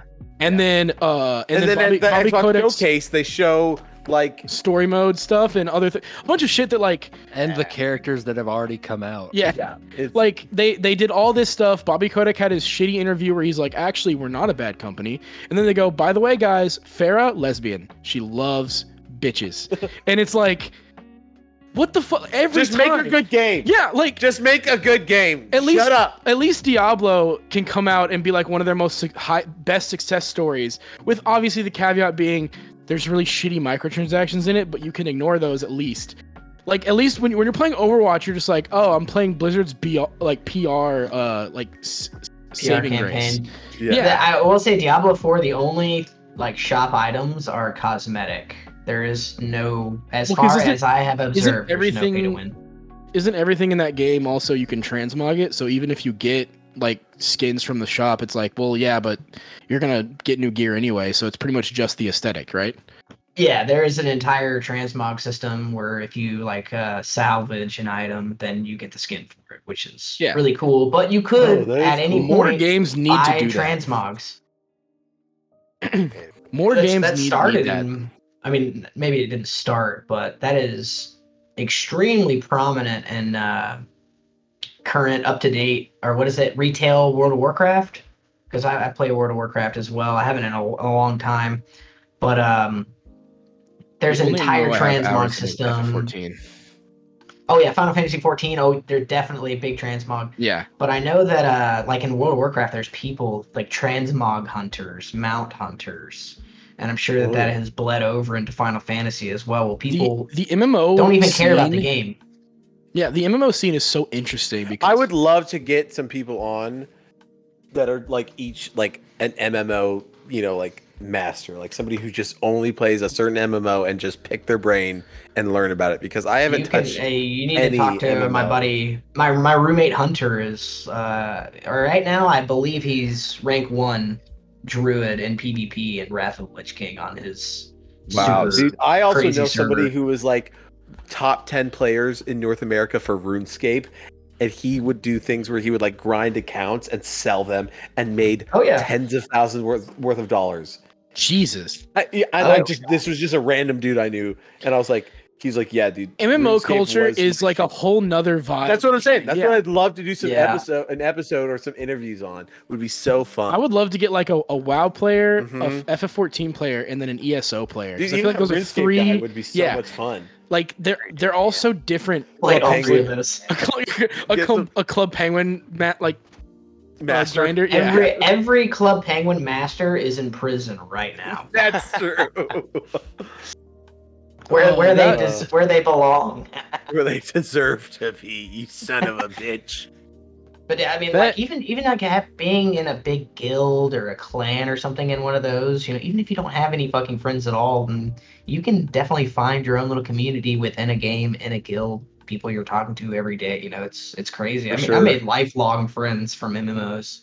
I mean, there's always those great videos where it's like some guy who like knew this other person online Meeting for the first years, time. and then like at their wedding shows up, like something like that. You're like, oh yes, like See, So seeing those like the Xbox party chat finally meeting for the first time, and it's all these dudes just getting a beer at like at this restaurant. And it's like, oh damn, yeah. like I I, I definitely miss those because I wasn't I wasn't super into online gaming like growing up because my parents were like super strict in how I like you know did content, whether it be like movies, like like I didn't watch Harry Potter until I was like 16, Yeah, freaking. stuff like that. Yeah. So like it was that thing where like oh I you know growing up is super strict. My parents had to check everything. If if it was rated T, they were like checking. Well, what's it rated T for? Like M rating was out the door. There's no way I'm playing those. I had to get those from friends. Like the first rated M game that I remember I remember was just playing, about to ask that. it was No More Heroes on the Wii. Oh, Because I was able to. I- a Wii game. well, because I was able to convince my parents, well, it's for the Wii, even though like I, they clearly saw. is for the family. Yeah, well, because I'm like, because they saw, oh, Wii games, we're not gonna check Wii games, even though I'm like splitting dudes in half with the Wii remote, just like, Yeah, ooh, slice the were- thing. And Yeah, you were stabbing people in. Uh, I wasn't playing Manhunt. 2. I was not playing Manhunt. I Dude, would say that. Manhunt 2, we have to play. Freaky. I'd be so down. I- It's like it's so it's so stupid, but also like, what uh, a good episode that was. I just have Hey, to come in state here. state of Oh, yeah, well- emergency. Uh, September 7th, Tenacious D is coming to the First Bank Amphitheater. no way. what the fuck, really? Yeah. Okay, Yeah. we'll have to go see that. All right, so Tenacious D concert, let's do it. Let's do it. Are we trying to go see Baby Metal too? I want to see I Baby want to see Baby Metal. so bad. Yeah, with 'cause it's Dethklok. yeah, it's with the Metalocalypse, uh, Dethklok. Yeah. Yeah, That that's such a wild tour. Dude, I actually just got tickets uh, to go see the Souls of Mischief and at City Winery. And if you're not familiar with Souls of Mischief, they're a legendary hip hop group from the like 90s. we went at this the same amphitheater that he's talking about. The BJ was talking about. We saw Earth, Wind, and Fire. That was one of my favorite concerts. I've it been was to. incredible. It's definitely one of my favorite concerts, if not my favorite concert I've been to. Um, it was so much fun. It sounds like a I good still- time, actually. still to my, my till to this day my favorite concert I've been to was uh, was a uh, an older like youth group friend of mine that my parents trusted completely. Uh, took me to a Blink 182 concert before uh, Tom had left the band, so I got to see the whole set full of jokes that I was too young to understand and like all this shit. Still my favorite concert I've been to because it was it wasn't good musically because like half of them can't sing, but like just the vibe there was so energetic and like fucking crazy. Like it was uh that fucking that concert is my favorite to this day. I bet th- did that help form your you know your your interest in goth girls? No, well, because Blink One Eighty Two is not goth; it's pop punk. Yeah. It, I guess, it was a kind of lead into it, Yeah. but like that that was because you know through Blink One Eighty Two and Green Day and all them, I got into the emo shit, and Yeah. like that's I was hanging out with all the goth and emo chicks. Yeah. That's sure. what led into it. Got So I guess, yeah, kinda. Uh huh. And your sexual quest. That gateway Gateway drug. music. Yeah. yeah. No, my sexual quest has turned more to screamo milfs to now Blink. than it is anything. Good luck to you, brother. My, it's uh, my a, sexual quest it's has a- start, suddenly turned into a survival quest. it's the the final mission of Halo Reach. yeah. well, it's been so fun. Um. I love. I, I want to point this because we did this with obviously uh before, but anytime we have guests on, we could just keep going and like it's just true. It's yeah, so fun having outside perspectives or just outside anything. It anybody other than us talking is fun.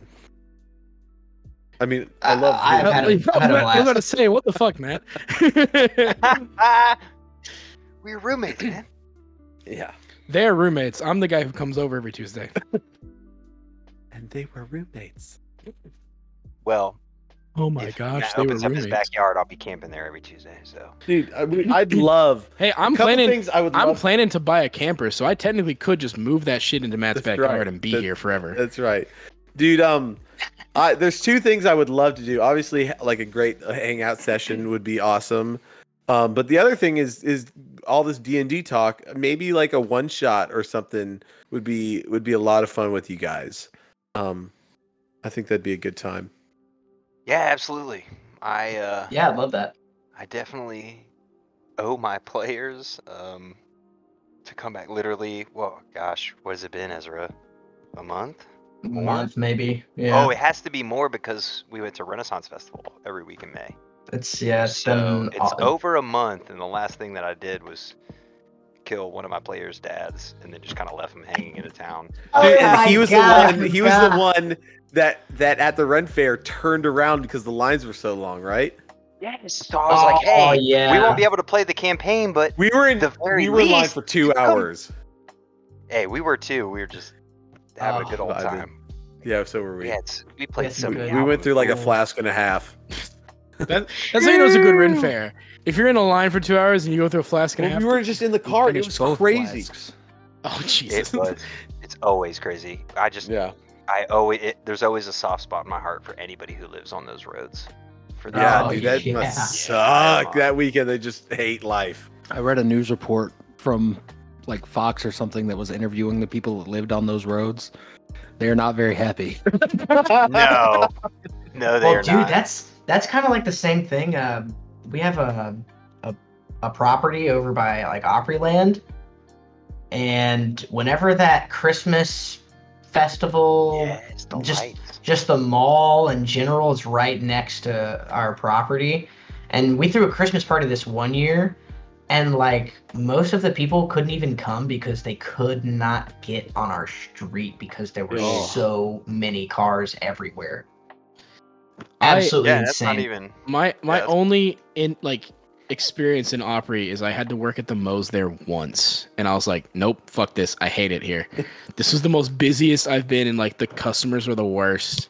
Oh man, like, it I don't is wanna fucking be here. bonkers over there, Thank- man. God, that Moe's closed down because I'm not having to deal with that shit anymore. But like I, had, they were like, hey, they really need the help. Can you? It was in the mall, but like they're like, hey, we, we really need your help over here. Can you help out like a weekend? And I was like, yeah, I can work a Saturday. Went in there. It's the worst shift of my life in any place I've worked. I was like, Well, this what's the fucking store again? sucks. I'm sorry, I missed that. Mo- What's the- Oh. Southwest Grill, So it's Yeah. the- the burrito- the burrito joint in uh, in the mall, at least for them. You're right across from the uh, the aquarium, yeah. Yeah, that shit Yeah. was I- Is awful. still there? You remember? You remember No, Earthbound Trading It, clo- Company? it, it, it closed down. Uh, I so I only worked there one shift, so I have no. I do Oh, not. recollection of it was a one and done. Uh, Well, I, That's I work at the I Think- work at the think Moe's really over in. Cool Springs, and like that's where I work.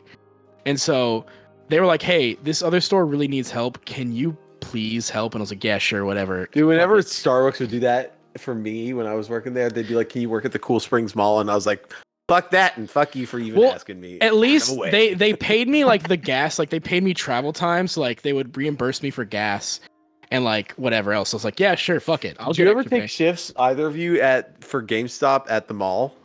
Yeah, sadly. I liked that one because they didn't have any cameras. I would, I would drag the office chair behind the desk and just sit there and watch YouTube all day. Hell yeah! I, I hated it because of how many fucking teenagers would come in and be like, "Oh yeah, would you like anything?" No, we're just hanging out, and I'm like, yeah, "Go fuck yourself! I hate you all." And they would make make get weapons. they would make a mess of everything. Like they'd pull all the games off the thing and put them out of order, or like one of them would like throw Xbox games into the Switch section. I'm like, I fucking hate all of you. Oh my gosh! I hope I hope you all fail Nothing school and become drug do. addicts. well, I I worked at the Earthbound Trading Company. I helped open that shop up in Opry Mills in downtown. So so what is what is Earthbound Trading Company? I wanna.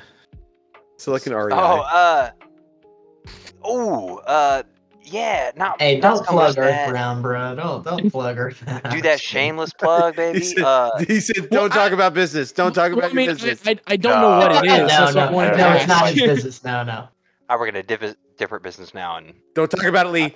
yeah, if I start on that one, we end the Tell us about the immediately, didgeridoos. Yeah, so it just takes a low guttural, you know, C octave. No, I'm just kidding. Uh, no, but yeah, it's it's total. It's didgeridoos. It's you know amethysts and rose quartz and I remember Singing katanas bowls at one point. oh yeah, you know we What? had to get uh, had to Katanas? market to the teens. But yeah, there's like hookahs and stuff like that. So we're just this big, you know, kind of wild, refurbished, recycled, just kind of earthy shop. Selling Okay. incense, right? Anybody, anybody that went to the mall to get incense. Like incense or like incense? No, not bath salts. Although we Okay. sold the real bath salts that you actually put in your bath, not do the crazy things that you see on YouTube. Okay. But believe you me, and that's not even the. I'm pretty sure it was like, wasn't it really like an incense or marketed as a potpourri or some sort of thing that was named? But it was drugs? salts People were smoking and doing stupid stuff. Ours were literally Himalayan salts with like lavender scent. And so people would come up to Actually me sounds and like, nice. "Hey, are are these the bath salts?" I'm like, "Please, dear God, do not smoke these." Like, Dude, You I would have been. I 100 percent would have been like, "Yeah, dude, Yeah, dude, they're awesome. no, no, that's, That's- that's willing to get I people can't that. Yeah, I can't be Dude, responsible it's for I, that. I don't know, man. It's, it's It's like I don't know if you you buy it, survival you of the fittest. Come on. No, but yeah, yeah, it was a goofy shop, and yeah, I worked there for oof, far too long in my life. Um, I've I've been at Moe's for like six years. I'm in the point where I'm like, I probably need to find a new job, but they pay too well, and I'm like, fuck. They're willing to give me overtime if I ask for it. So I was like, shit. I need I, I need to get a new job, but like, I don't know, man. Well- I, ma- I make some good money here. demand is there, exactly. Like, I mean, Moe's. When you brought that up, I was like, I ate there every single lunch. I avoided, well, until uh, what is it? Opry Mills we're talking about. What's that uh, sandwich shop? Which Wich? Uh, which dude, Which Wich is so good. I annihilated it. I think they closed that one down, but There, there's Mm. still a Which Wich in Cool Springs, so I, if I ever want them, I'm like, yep, it's right there. I can just go on my lunch breaks, which I have. I at this point refuse to eat Moe's for my breaks. I'm so sick and tired of that fucking food. I've been there too long. I've had every combination of everything that I'm like, God, this all tastes the same. like popcorn to a movie theater. Pretty much, yeah. I I can't imagine working in a movie theater like that and just be like, oh yeah, dude, you want popcorn? Be like, no, please. I swear to God, if I have to sniff that anymore, I'm gonna kill myself. Ugh. Please don't ask for butter. just like I swear to like you, you go out to eat and like the, the customer says, Would you like butter on that? Just get the Vietnam War flashbacks of like a, a birthday party going to see Spider Man. Dude, Tyler has some great stories of uh, of Chuck E. Cheese. uh, Oh, of God. dude, we'll have to we'll have to call him and ask him to tell him. They're so I they're so bad and I guarantee hilarious. I'd probably be way more cynical and like I hate everything if I worked at like a Chuck E. Cheese. Well, apparently, apparently, it's like it's just the whole every. It's all facade for all the workers. Like all the workers are some of the like the most grimy, dark people of all time, and then they just put on this face and put on the Chucky costume, and uh yeah, I feel like you have to be kind of dark if you're working there because it's like you know you know Or- like like you you can't be like 100% on all the time. So it's like your 9 to 5 is maybe this happy go lucky. Then you get home you're like man fuck this. I'm gonna go watch LiveLeak videos of people getting decapitated. And it's, I I mean, what what do you expect out of the child rat casino? Honestly, it's true. Very feel Yeah, true. honestly, straight up. I feel like just they they, they poop could all just the shift their business to like you know a haunted house. They do just. Well, dude, Honestly- that's what like Five Nights at Freddy's like I mean, yeah. from. what, what was the what was the nick cage I movie he did this.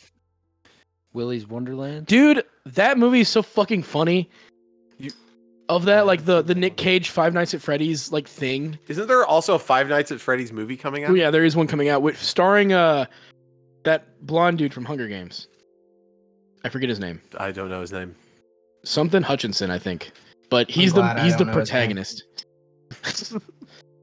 Well, I think this has been a really full and fun episode.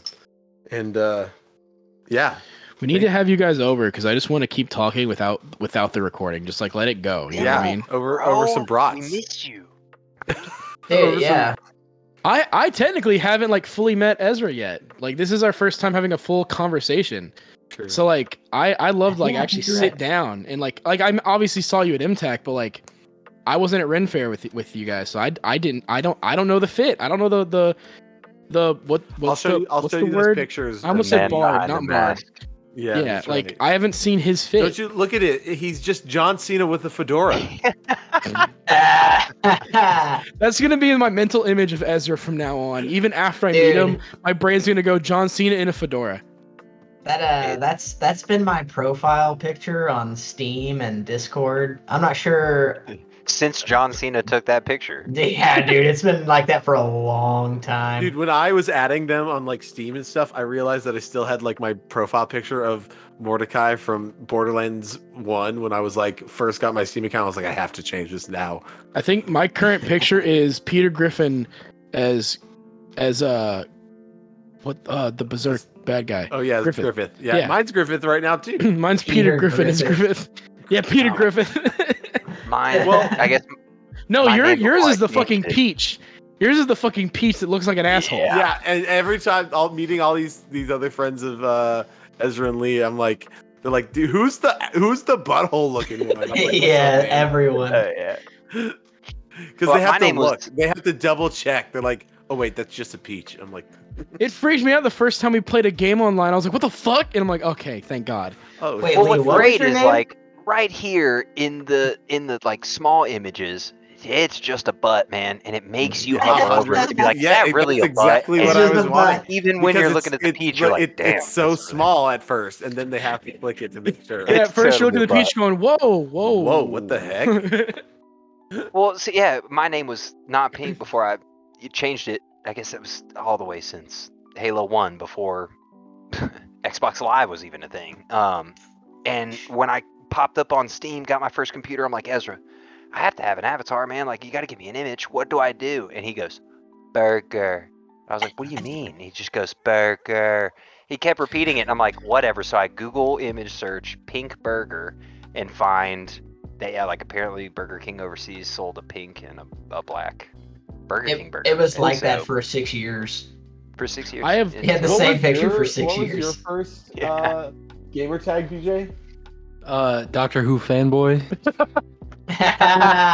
Dude, hell yeah, Hey, Doctor Who. you still have that, man. Dude, my my uh my Steam first Steam one was like one shot assassin, and I was like, oh my god. I had I Oh, had no. Shadow Slayer Oh, at some point that I regret having. Like, oh, Ugh. My uh, actually, I didn't. I didn't realize that my name in this Discord is still Tony Ligmaguchi. which is uh, which is actually who uh, that that picture of John Cena. That's Tony Ligmaguchi. That is Tony. hell yeah. And he has a sister. You, you Yeah. have to. A free free to Ligmaguchi. You, you gotta uh. have that one. One of the one of these days when you play in a D and D, you have to go. My name is Tony Ligmaguchi and play it completely straight. Well, Hey, People my- laugh at your name, just be like, "Why are you laughing?" Scene of like naming in D and D is like Matt Mercer. He's like trying to come up with a name on the spot, and so he says his name's Mykunts, and they and everybody on the table is like my cuts and he's like, I can't do anything with that like them. I can't come up with like i name we the spot. I, I don't think I've told this on the podcast, but there was a point where you know this was like height of like middle school, high school, whatever it was, where like the funny names for the substitute teacher, like bit like there was one teacher who was like he hated technology, hated computers, so he requested uh, a a roll call sheet on paper. And one of our friends was the one who had to write it up, and we we convinced him. I think we paid him money to do the Mike Hunt name. Dude, my I have a friend whose dad is Mike Hunt, hundred percent. oh It's no. Michael Hunt, and his name's well, uh, well, I, I won't shout, but Yeah. yeah, But we we got him to do it, and the dude for like didn't realize it, but he's going, Mike Hunt, uh, Mike Hunt, are you here? And we're all just like, Well, my, my whole fucking my- class. At, at my middle school, the uh, the the principal was Miss uh, a Sharon Testacross. But the way the emails have Oh, worked is that it took like the first seven letters of their last name plus the first letter of the first name. So it was testes at Barnhart.com. Oh my gosh! But that's that's the name you keep, right? That's the name you Yeah. Yeah, have of to course. Testes. own. This is Testacross. Yeah. We- we what's, actually what's had- your email? Testes. well, yeah, it was probably like Testes, had but we said testes. Well, yeah. Yeah. We had a middle school. teacher, and his name was his name was literally Mike Hunt, and I was that idiot that walked up and was like, "What's your first name, Mike?" He goes, "Yeah, come into class." I'm like, "Well, this is a great first impression on your teacher." Uh, but yeah, I mean, Are you talking about the Spanish teacher, Mr. Hunt? no, yes, I loved that guy. he's a phenomenal you mean individual. you ammoed what him. a what a great person but i definitely my first impression to him was totally making that joke. And he was like yeah come on in. I was like oh great. Now i have to sit with this guy for another hour and own up to that bad Run impression. up to the immature Yeah. fucking joke. exactly. Great. I'm gonna be that student. Welcome to the year. But uh, Right, no, well- that was a good class. Think I, oh, I yeah, actually yeah, have, we could go on forever. the forever. thing is we could keep going, but I feel like our, our yeah, I'm hu- I'm so hungry. I'm ready for this jambalaya. this Oh, podcast will also just be a nightmare yeah. to fucking edit. forgot about that. true, true. Well, Lee, would you would you want to to plug your uh, your your Instagram? uh yes um at traveling.dm Perfect. Uh, find us on Instagram, and then if you're ever finding yourself at a convention and you see us, come talk to us. We're really cool. Please. please. We need friends.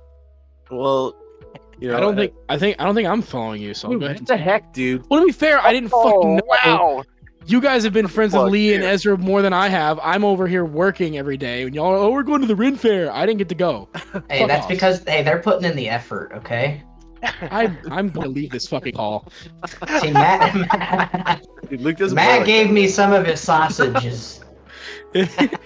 Dude, I'm I'm their best friend. I'm in the Discord and you're not. Okay. Fuck off. yeah, you guys are also more than welcome if you guys do dwell. Uh, feel free. There's a lot of Anybody's dwelling. welcome, really. Yeah. no, after not the party- listeners. Just After us three. yeah, just us. Yeah. yeah, You guys The don't get to talk. listeners. ah, You have to take come that. meet us and you know put all the effort that Matt and team did to to to get into that. you have to explode in a Well, giant milk bloodbath before you can dwell in a fucking. literally. Discord. I Have a hear Ray of name named Jessica. fire or shock. Not invited. if you're not creative enough with your ray of blank, get Get outta fucked. here. Well, as always, check us out on uh on Instagram, TikTok, and obviously Spotify or anywhere you listen to podcasts.